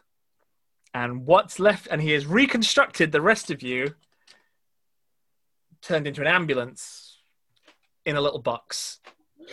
Oh, what what is in the box, Tom? You're in the box, Ratchet. You're in the box. The whole of you. I took you all apart just to show you that I care and that I'm a good doctor. And you left me, and then you took off my hands. But I don't mind. I got better hands now. These hands are my new relationship. I don't know. It's a bit muddled, but there's a lot of emotions. You, gotta imagine uh, be impressed by father's skills because uh, yeah. I, I a few weeks ago uh, built the, uh, the Lego DB5, which uh, that's a big Lego kit, Oh, and I uh, the Aston Martin DB5, Oh, that is a car. Okay. Car. and uh, that's a big kit. And I realised when I couldn't get the ejector seat to work that I put one piece wrong, so I had to take bits out to get to one little piece in the middle. Couldn't quite get it back together in the same way again afterwards. So I went to take out the head of the spine neatly and turn him into a car. Now he would be a Lego master Pharma. If you ever want someone to build your Lego for you, call him a Pharma. He will. Uh, or if you've got a bit of your Lego wrong and you want somebody to take a bit out, but he's a man. That's like because he does it with chainsaw hands as well. With chainsaw hands, and he reverses the procedure in almost no time at all. I don't. Yeah, I don't know what he's on. He must be on some super meth to do that. All the best doctors are. Yeah, yeah. Um, then they then not only has he gone to absurd lengths just to get your attention through extreme surgery on your unwilling self, he then picks one person. You're not even that close to this guy actually, but he picks someone else who's in your who you now work with, your new colleague, and then um, cuts him in half. Is it lengthways? He cuts him It in is, half yes. lengthways, not not the easy, not the easy horizontal way, not the like. I could I could pull most of these apart horizontally, no, no problem, no problem for a transformer. They don't have guts, do they? They don't have guts. No, they've they've got ball joints. Yeah, yeah, they've got spines, but the spines don't seem to matter. I don't know how the spines work the transformation, frankly. But anyway, um, yeah. So he just takes your colleague and just like, hey, dead now, and then drives off. Just drives away. I think he's a jet or flies. Literally, Yeah. How rude. rudest man in Transformers, frankly, Pharma. No boundaries, no um, no sense of, of decorum. Everything's about him, you know. He's having a confused time of it. He's got uh, a god living in his head, messing him up and confusing him. Doesn't that happen? Does that happen? It happens a bit later. However, okay, look, hear me out. Your ex, who is clearly better than you, but you don't want to admit it because he's chief medical officer, right? And you're Mhm. not, Mm, has moved on in life mhm. and has some really cool friends. And also a new boyfriend. What the hell? And his new boyfriend is a hottie. Okay.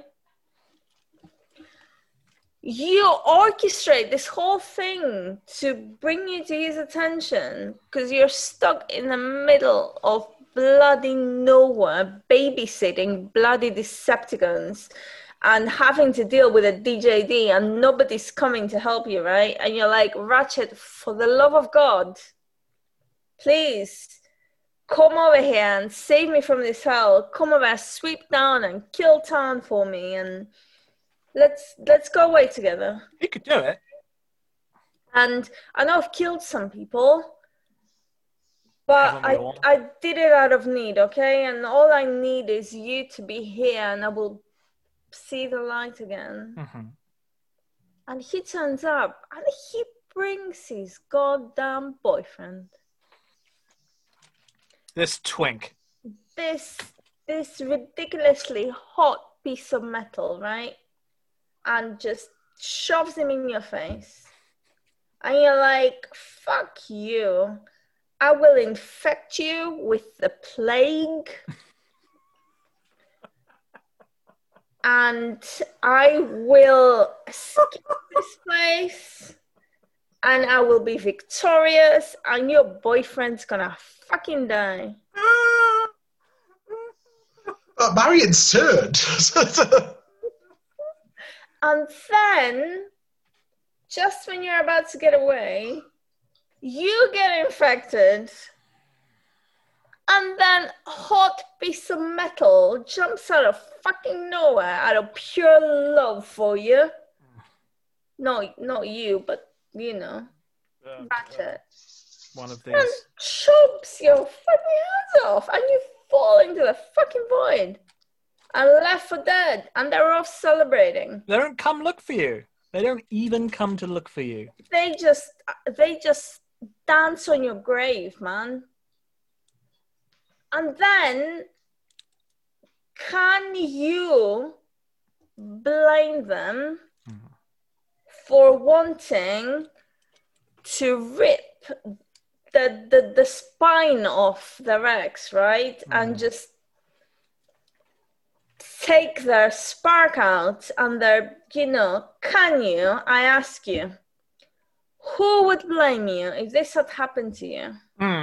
Hmm. who and this is how you reacted i just think we should hear him out is all I mean, I guess Pharma does do that while he's hanging out with the literal God of Justice. he's got justice on his side He's got justice on his side. Because if there's one thing we have learned this last few weeks, it's that supreme justice is uh, good, worthy people who always do the right thing. Yeah. or are on the side of equality and human rights for all beings What do you think Amy Barrett would turn into if she was a Transformer judge? Oh god, what's the most useless transformer? Something of a, just use a prop up your don't you- competent. there use the wrong name in vain uh, who, who's propping up Rodimus on the Lost Lights uh, to the skewering Drift. power? No, no, I'm not comparing it to Drift. No. That's definitely who he is. Who it is. Um, That's something you said, Tom. Uh, Marion will come for you now. yeah, I don't know. I, there's no there's no animal loathsome enough I can think of. Uh, like a centipede, but then oh yeah, centipede's pretty cool. fucking cockroach man I like. fucking cockroaches. no I think cockroaches are really sweet. dare side with the fucking cockroaches So huh? sweet though. They're like a little, they're little twiddly, their little hands, little little antenna. They're talking to each other, and you can smell them talk to each other. So I'm just thinking of people who might be listening to this even next week Yeah. uh, after the election is supposed to have happened. Oh, Who would have yes. sat there laughing at us and our naivety of That- mocking the supreme justice court thing. But like, I remember those days when it was that was one of the things you were worried about before the, the war started. Um, Before cockroaches took over the fucking planet. but With the I bet, help of traitor Tom McNally. I bet Unicron really envies us right now. Becoming one with the void. Uh, and there, yeah, that's what she basically is. She's just a great big empty void. Right, yeah. So you kind of transform into like nothingness. That'd be cool. They should do that. They should. Transforming into nothingness. Yeah, that'd be a good toy. It would. Be, it would. I'm not sure about it. Uh, Okay. well, that's suddenly got very serious in real world, hasn't it? How about Yeah. some silly childhood fears now? Silly I think, I think that's what we need. Uh, let me. I mean, I say silly. I'm so sorry, everyone. I know these were very important moments to you, but I think even you realize a lot of you wrote this and went, I know it's nothing, but this really scared me at the time. Uh, but what I thought was really interesting about these submissions was how many people were our age. how many people were clearly much younger. uh, so the majority of you seem to be our age because your childhood scares were uh, generation one. Um, but we, we've really had a mix of them. So we've had Beast Wars, we've had uh, Energon, even. Uh, we've had um, Prime, we've got Transformers Animated, we've even had Bayverse things. Ravage's Death in Bayverse, what's that all about, Stuart? You're our Uh, expert. That is uh, the moment that was uh, famously uh, ripped off uh, in the Dial of the Light, where uh, Ravage is uh, grabbed and just uh, pulled uh, in two with his spine, Tom's favourite his spine laid out as well, uh, by uh, Bumblebee, if I remember correctly. He's Like in-. Like in Mother Messiah then. Yeah, basically, it's, I'm sure that if uh, James has made it this far, he'll he'll love that comparison. But yeah, it's basically it's exactly the same. Death. If you're gonna kill He Ravage, ripped off the movies, that's what happened. he has two things on his bedside table: uh, a Red Dwarf novel and a copy of Revenge of the Fallen. Nothing else. it's like something that in, a, in the police report. it's, a, it's a Revenge of the Fallen novelization. It's two books. Oh wow. He reads them both. A, a chapter every night, alternating. So wait, what are we doing? We're running through the moments that especially scare people. Oh, right. I see. We are doing that. Oh. Ravage's death in Bayverse. Right. Yeah, I mean, let's not go through everything, but So there are a few worth noting. So a lot of you have been clearly traumatized by Optimus Prime both dying and coming back to life. he can't win, like Just matter- like Dad. Uh, uh, here's one uh, I, I want to ask uh, you two about because I haven't seen much of Transformers animated. What are the space barnacles all about? What's so uh, what's so terrifying about space barnacles? I remember there being space barnacles, but I don't remember why they are notable in any way. well, there's like infectious, aren't they? They're Oh like, my! they're like COVID. Oh, like a leprosy COVID kind of They infect you. 3% death rate. Uh, let's see oh Alpha Alpha Q again. Alpha Q is everywhere. Alpha Q. Specifically the comic as well, not even the cartoon. Yeah, I don't understand this because Alpha Q is not in the in that comic. Like But, two, uh, two right panels, in if you listen. quite poorly drawn and uh, really uninteresting design. Doesn't even really say anything. Just kind of going blah blah blah blah. blah, blah. So it's, So, uh, uh, you're wrong. If you've made it this far after the first time, Tom said you made a terrible selection. Yeah, Uh, tell, tell us what it is about Alpha Q. you've uh, personally Tom specifically. you personally offended me. Uh, we have Terrorsaur and Scorponok falling into the lava in Beast Wars Aftermath. Oh, that's funny though. That's, Yeah, that's a comedy death. I'm going to after. Um, uh, but the one on here I would have gone for, uh, but maybe my uh, worst moment, is uh, Nightstick in Dry Run, where uh, Tell you what I'm going to do. uh, I'm Mega. gonna, I'm gonna share this screen. Wow, is it, uh, do you have it there, Tom? Yeah, now Oh, we can right. see. share the spreadsheet. Now we're all. Well, that's looking got at all our secrets on it, Tom. No, no, no, just this, just this bit, Oh, and my whatever. But, one's uh, open. No, it's fine. what does that say on the? Everybody's reading your tabs now. They're gonna.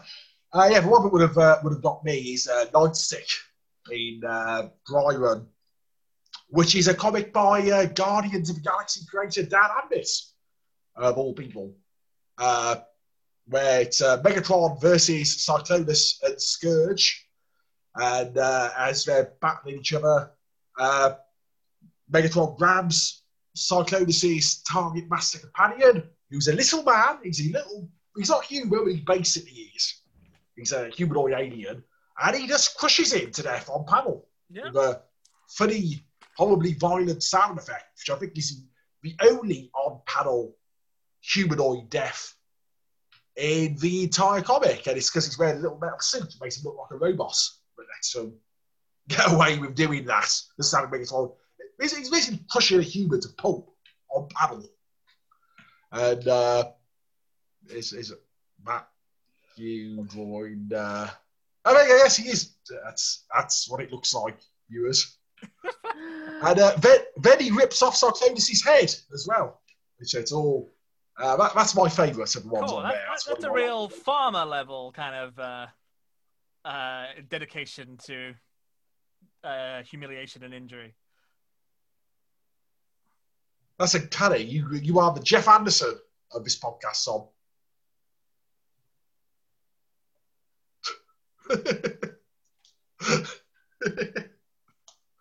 Ah. There you go. All right, what's next? Oh wow! Oh shit! Oh god! See, Marion came prepared. yeah. So uh, there's clearly a few of you traumatized by the movie. And transmutate. One of you was very transmut- uh, traumatized by transmutate, so much so that you submitted that four times. Yeah, over the course of several hours, I kind of want to know what you're trying to tell us about transmutate and your relationship with transmutate.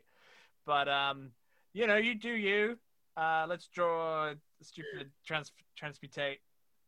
Um, Wow. I'm getting there. I'm getting there. I'm getting there. That's what else we got on here. So we haven't already mentioned. Uh, the Spiders the Return of Optimus Prime. So, suppose that's an interesting choice. But if you don't like spiders, uh, we've already had some tarantulas moments. So clearly, there's some arachnophobes. Um, the VHS of Starscream's Ghosts. Specifically, the VHS. it's a grain. it adds a certain something. But this is the only time we've had the uh, Transformers animated actually mentioned. It's only on this list. Is this what transmutate looks like? A little No. bit like him, yeah. Yeah. God, that's so... yeah. That's very close, actually. It's weird, awkward looking, horrible thing. So there there you go, IDW. Get on to Tom McNally for a cover for your Beast Wars comics. No, I hear you don't pay anyone anything. Jerks. Maybe they should pay you for just like a one-off transmutate spotlight. Yeah. I'll do it. Don't even like transmutate. There you Somebody go. really does. I'll make transmutate a sex criminal. Just to And I- everyone. think I think all the rest are things we have mentioned already. So, More or uh, less, yeah. so I think that leaves us with one last category to talk about. But this is a secret one. We have a countdown coming. Oh, Oh. boy.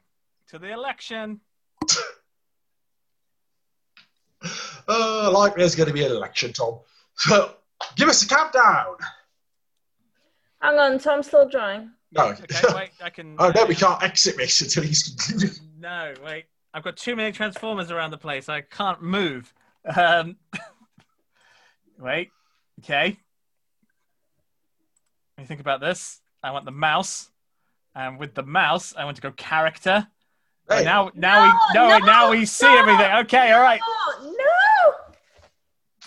I did it very slowly. No! What are you doing? Now, now we do a countdown. He's the worst. I am. okay, so we kind of know what's coming now. Uh, because Tom Well, ruined it. if you if you have paused, you suck. All right. You, you've ruined it, and you only have yourself to blame. Just saying. Yeah. So it's voted by you the scariest characters in all of Transformers. Uh, so shall we shall we burn through the ones that just got one vote uh, pretty quick? Yeah. Okay, so the Mentions. honourable mentions, the one vote people are Tarantulas, Shockwave, uh, Prowl, IDW, uh, Pharma, Laserbeak, Movie, Galvatron, Marvel, Circuit Smasher, that's got to be a joke one. That's got to be a. Oh, I'm a wacky, Who funny is person. Circuit Smasher? Somebody tell me. Oh, miss. It's a, a copyright dodging way of writing Circuit Breaker into the IDW. Wasn't it Spike or something? Spike became Circuit, Circuit- Breaker under a new name. Breaker, Yeah. It's, it was completely needless. Nobody cared, and it looked terrible. Uh, so I'm assuming that's. A, if you were genuinely traumatized by Circuit Smasher, I'm so sorry. You're not meaning to mock anybody's answers. But you know, I wish I had your life. But don't we all? Uh, Bombshell, Mega Ratchet, Megatron, IDW. Oh, before. Oh no, how easily people followed him and was forgiven. Wait, Very what? scary. What? You've jumped onto the main countdown. Oh, sorry, yes. Oh, bugger. I was like, yes, okay, ignore me. I stopped at Bombshell. okay. This is stressful. Oh my god. Okay. Circuit Yeah, stressful. This is the world's weirdest countdown. We start at number six. Six. With Megatron! Hey, look at that guy. Although we are cheating Oh. because you've actually mentioned three different Megatrons. One of them is Beast Wars Megatron. One of them is Mega Ratchet, which we've already talked about. And the other one is IDW Megatron. And this is notable because what you said is IDW Megatron is scary because of how easily he got people to believe in him and follow him. And this is a thousand percent correct. That is very scary. And even though we all love him, I say all me, I think he's the best thing ever to has happened to Transformers. Not Autobot Megatron, he can fuck off. But actual real Megatron, we do appreciate he's an exceptionally scary character and nobody who you would ever want to come across in real life. But look how pretty. He's, he's, he is. He's a handsome ba- lad. Oh, I, I see the smoke coming off Umar's head now. I made it sparks. but And then we jump on to another sort of cheat because this is a, a merge of a, a few different into one. And this is again something we have already mentioned, Tom. Yeah, my favorites. Right over here. Yeah. Quintessons! Not Ah, this guy. This guy's ugly. How shit are we? Ne- none of us have the Quintesson figure that's just come out. Yeah, I want that judge thing, We all want silly him. None of us have him. This sucks. man. I've got a Sharkticon around here somewhere, but they're not Quintessons, apparently. I've got think to take it to uh, the, the Quintesson court for an adjudication on that, whether they count. Oh, no, no, no, no. Wait, wait, wait, wait, wait, wait, wait. Don't, because they have weird ideas about how justice works. But uh, Al- Alpha Q is, uh, is on this list again, so I guess. Was that all the same person, or is there just different people voting for Alpha Q in different categories? So,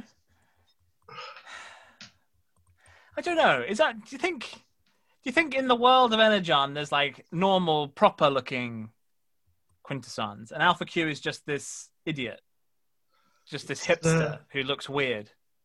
Wait, this is where I started choking earlier. Oh yeah, yeah. I wanted what what what were you gonna say? He says you only see the shell. The core of Unicron remains the most potent force in this or any other universe. Oh, you see only the shell. So we keep judging him on appearance, and he's saying, Which, which we shouldn't do anyway. You suck. He's talking about his potency. Yeah. Okay.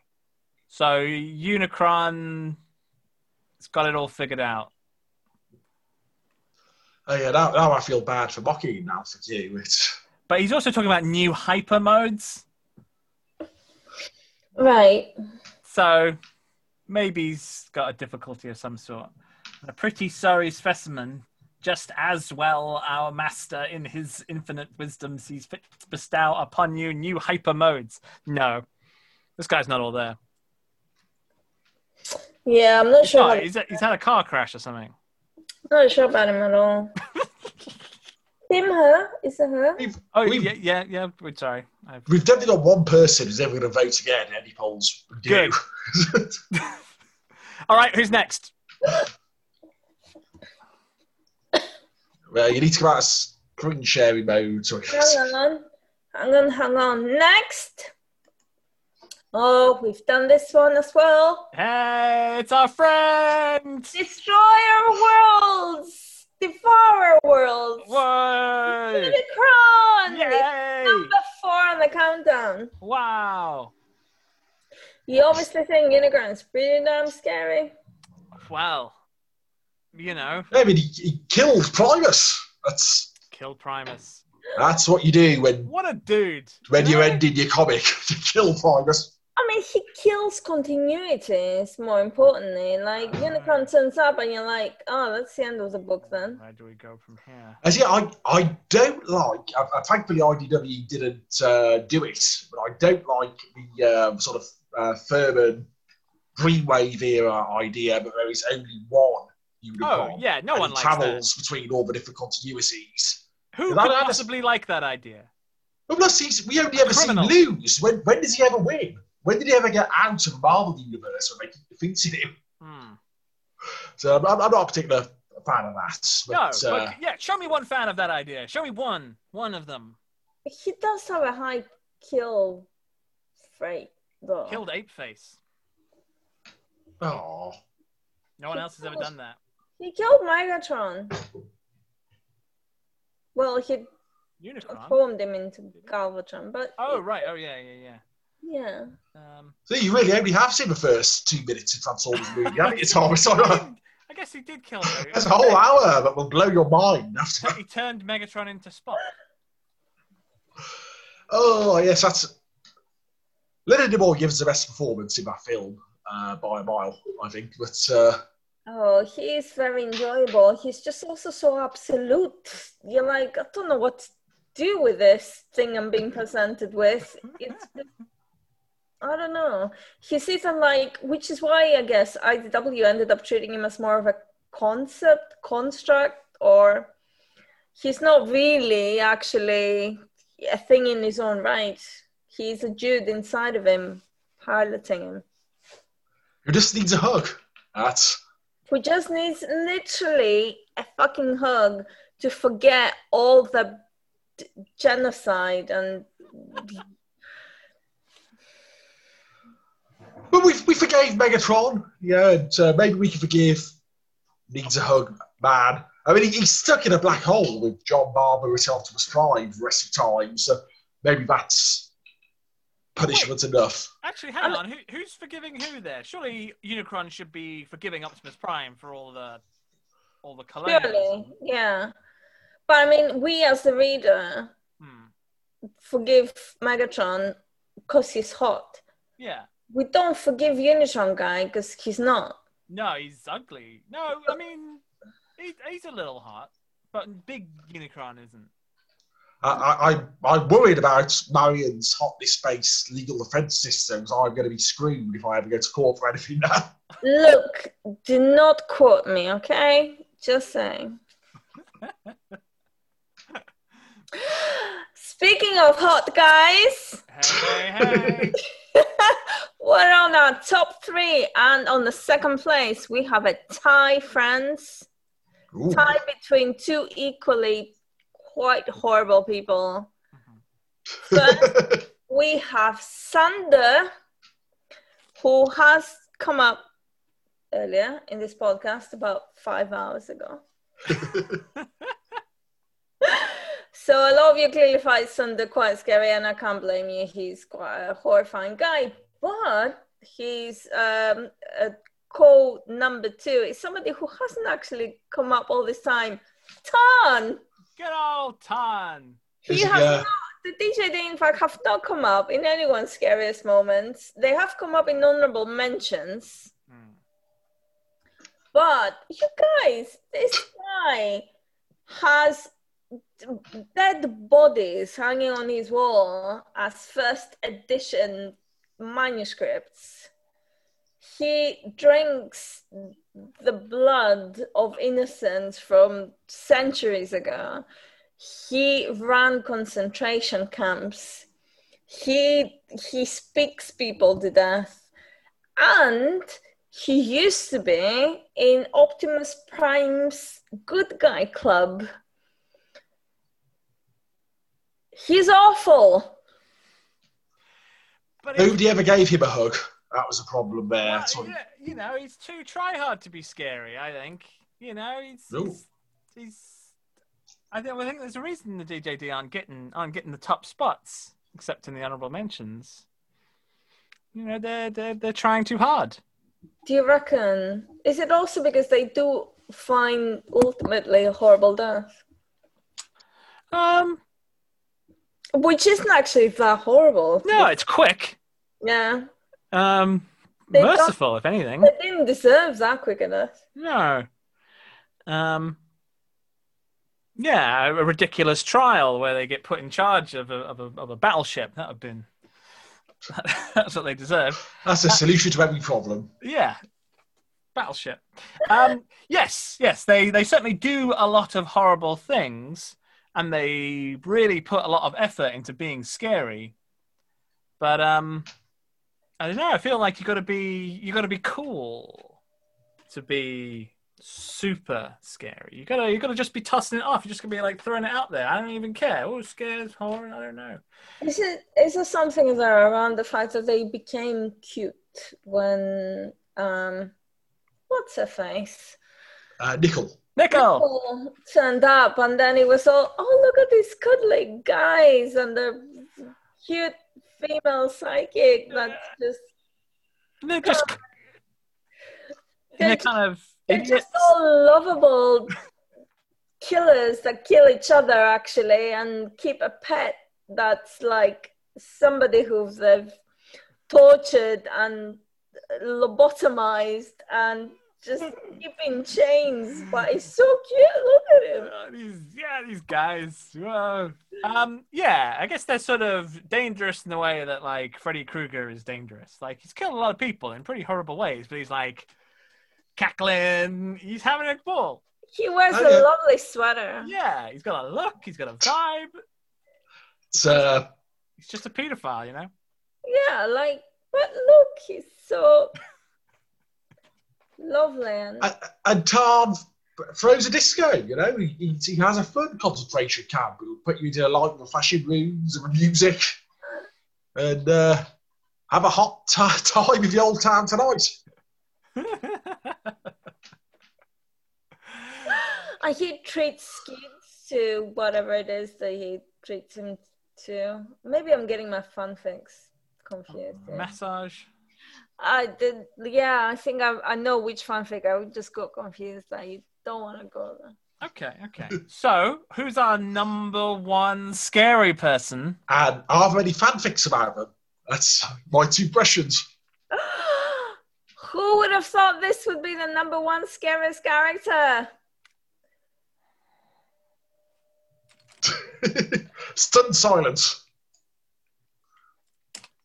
Hey It's hey Overlord!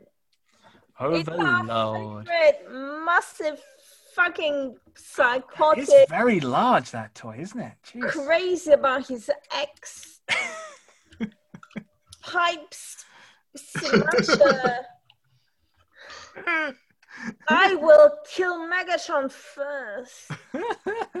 Except when I'm dressing up as a woman politician and hanging out with spiders. and a little girl. Well, she's not a little girl at that point at all, is she? Actually, her And the 30s now. woman comes across and splits me in two, No, And- throws me in different sides of the space-time continuum. Well, half me is at the beginning of time, and half me is at the end of time. And fucking hell, man, he made his end proper. I'm disappointed you didn't actually grip the toy in two there.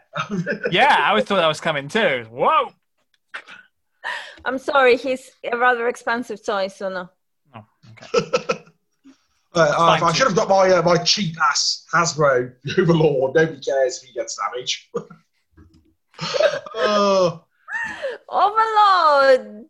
Overlord, Uh, he's scary because he don't give a shit. That's why. He's unpredictable, isn't he? Like, he's very uh, single minded, Hmm. but at the same time, you don't know when he's gonna snap at you. Like, yeah. you know what he wants, but you don't know how he's gonna get to it. Hmm. Like, what's he gonna do? Is he gonna decide to take over some random prison on a planet and kill all the inhabitants and like make everyone else fight each other? Like, there's some kind of like gladiatorial arena, and then just rips people's faces off and he uses other people's brains as lockpicks and uses chainsaws to cut their insides out and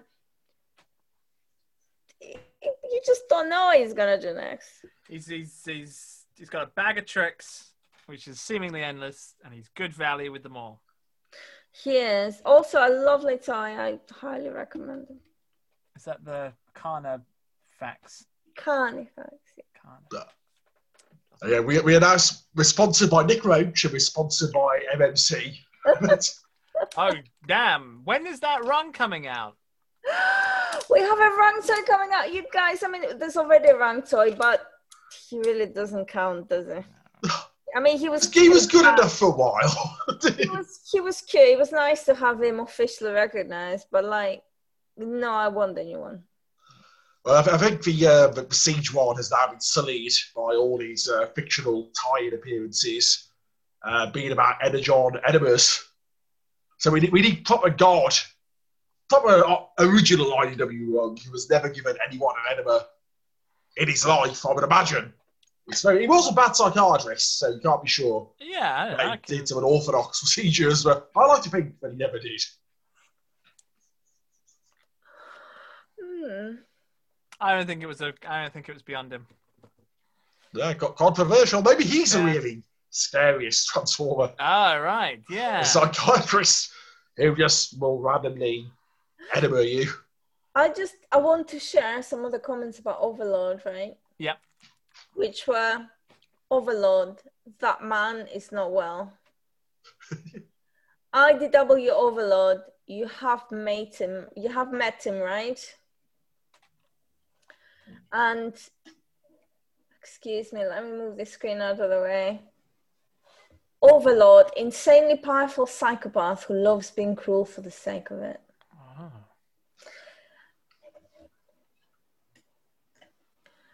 It's just you know, you you guys clearly love him. Yeah. I mean, most He's, uh, people are only cruel for money or power. But yeah, Overlord wants to be cruel. Who do you think is your personal scariest character? Who, me? Mm, you and that shit. Who am I scared of? Um. Hmm, I'm looking around all these objects uh, and trying to figure which uh, which one which ones scare me. Um, okay. Chromedome. Is that, that's a good choice, actually. That's very solid. Yeah, Chromedome has the respect of many. Chromedome has the legitimacy of the state. Chromedome has friends who support him. Chromedome is a is a career lobotomist and cop, Yeah. and uh, receives no punishment, no comeuppance for the uh, Mengelian chief, and um, isn't really even. I mean, he's sort of sad about it, but like, dude, he did some. Horri- This is like war. cri- This is Nuremberg level shenanigans here, and uh, we're, we're, are we supposed to be sad for you because you like blew up your your your your, your husband? Is that is that the deal, Uh, Perm Dome? Mm. But he's such a tormented soul. who Can't get over the things he's done, and No. Well, those are the most dangerous people. He's a Jack Bauer of Transformers. He does all these terrible interrogations. only I feel not, sad about it afterwards. not even like Jack Bauer. He's worse than Jack Bauer. He does it on the sly. Yeah. Yeah. And he gets off on it as well. It's like this drugs kind of analog. Where it's oh, just one more. You know, once you start, once you started, it's a bit moreish. You know. He wipes his own memory, man. Yeah, yeah. High on his own supply, dude. Yeah. He's got prob. He the man is not well. Yeah, I'm, I am with you on this one. Stuart, how about you? Uh, oh, well, uh, I think Overlord was a very strong choice uh, for number one. I think partly as well because he had very few appearances and they're all written by the same two people. So there's a consistency there that really helps. Uh, I like to say poor old Megatron, who every single writer who wrote Megatron writes a completely different version of Megatron over the years at IDW. Uh, but there's one Overlord, he's just one mean, terrible, awful guy. But if I were to pick uh, one that's not on the list, uh, oh, I would say. Uh, did? I want to be controversial like Tom. I want to say like Optimus Prime because he was a cop, something like that. Yeah, sick to a man. Uh, but- I mean, he is, he he yields a lot of power. you know, that's of that's what I suppose uh, his uh, his own comic was mainly trying to beat us over the head with. But uh, but yeah, I I, I like Galvatron uh, of the, of the G1 variants in both the film and the comics, and even a little bit of a cartoon. He made doesn't have quite as good a voice, but I think he's uh, probably my personal favourite. Big, scary, purple guy. And uh, we've done something to Tom. Oh no, they've come for him. Oh no, what's happening? We're all Uh, trying to vanish. And he's the one in charge of this, of this call as well. He's the only one who can end it. So we're stuck here till he returns. Well, I'll tell you what, my own personal horror story is we're not going to wrap this up by nine o'clock, which is when Waitrose closes. So let's get to it. Tom or not Tom? All right, we have to do it without him. well, uh, the, the two of us for now. Well, they. this. Oh no! Oh. I know he's back. They didn't get you. What happened? Tom, I need to get to Waitrose before nine. Okay. Let's wrap this up. Right. Sorry, I had to piss. Um. You couldn't wait two minutes. No, I really couldn't. It was really getting quite, quite, quite I'm the upsetting. one drinking wine all evening. What's going on? I'm on. Well, anyway, let's stop taking the piss. And Well, this has been an exceptional evening of piss taking. Mhm. It was so good to go through your answers about Transformers Scariest Moments. I think, as we've established, Transformers is pretty gory, man. Which we, we did know, but it's like getting it all together. It's like, and it's not just gory. There's like different elements of it. There's definitely a lot of space horror there, um, body horror definitely, but also a fair bit of mind horror, I would say. Yeah. eyeballs, I- very yeah. popular. Faces, pits. Yeah. It's uh, this. We can probably get, some Rungian analysis on all of this, We didn't then give it an enema. psychiatrist, man. There was too much to choose from. No. but uh, we hope in these troubled times you're having a, a decent Halloween out there. If you're watching it on the day, you're, you're, you're, you're living in the rubble well if you're watching it in the future. but we will return again at some point soon. I will be dead by the time you watch this. Wow, that'll be. If we are all dead by the time this goes out, uh, that'll be three people out, that bit. Um, Remember us fondly. Remember us how we were. oh, yes, in a suffocating, uh, unofficial Daniel Craig cosplay mask. That's Yeah. what we remembered. That's gonna carve that into your gravestone. This is what he was. This is how it's Uh, yeah. honoring his memory. Tom memory. is just a pumpkin. Yeah. Ah, That says Tom on it. so we know. On a that note, gentle listener, to go put a little candle in your pumpkins. And goodbye, everybody. Happy Halloween! I know. Can we put the theme music on the video? I don't know. No.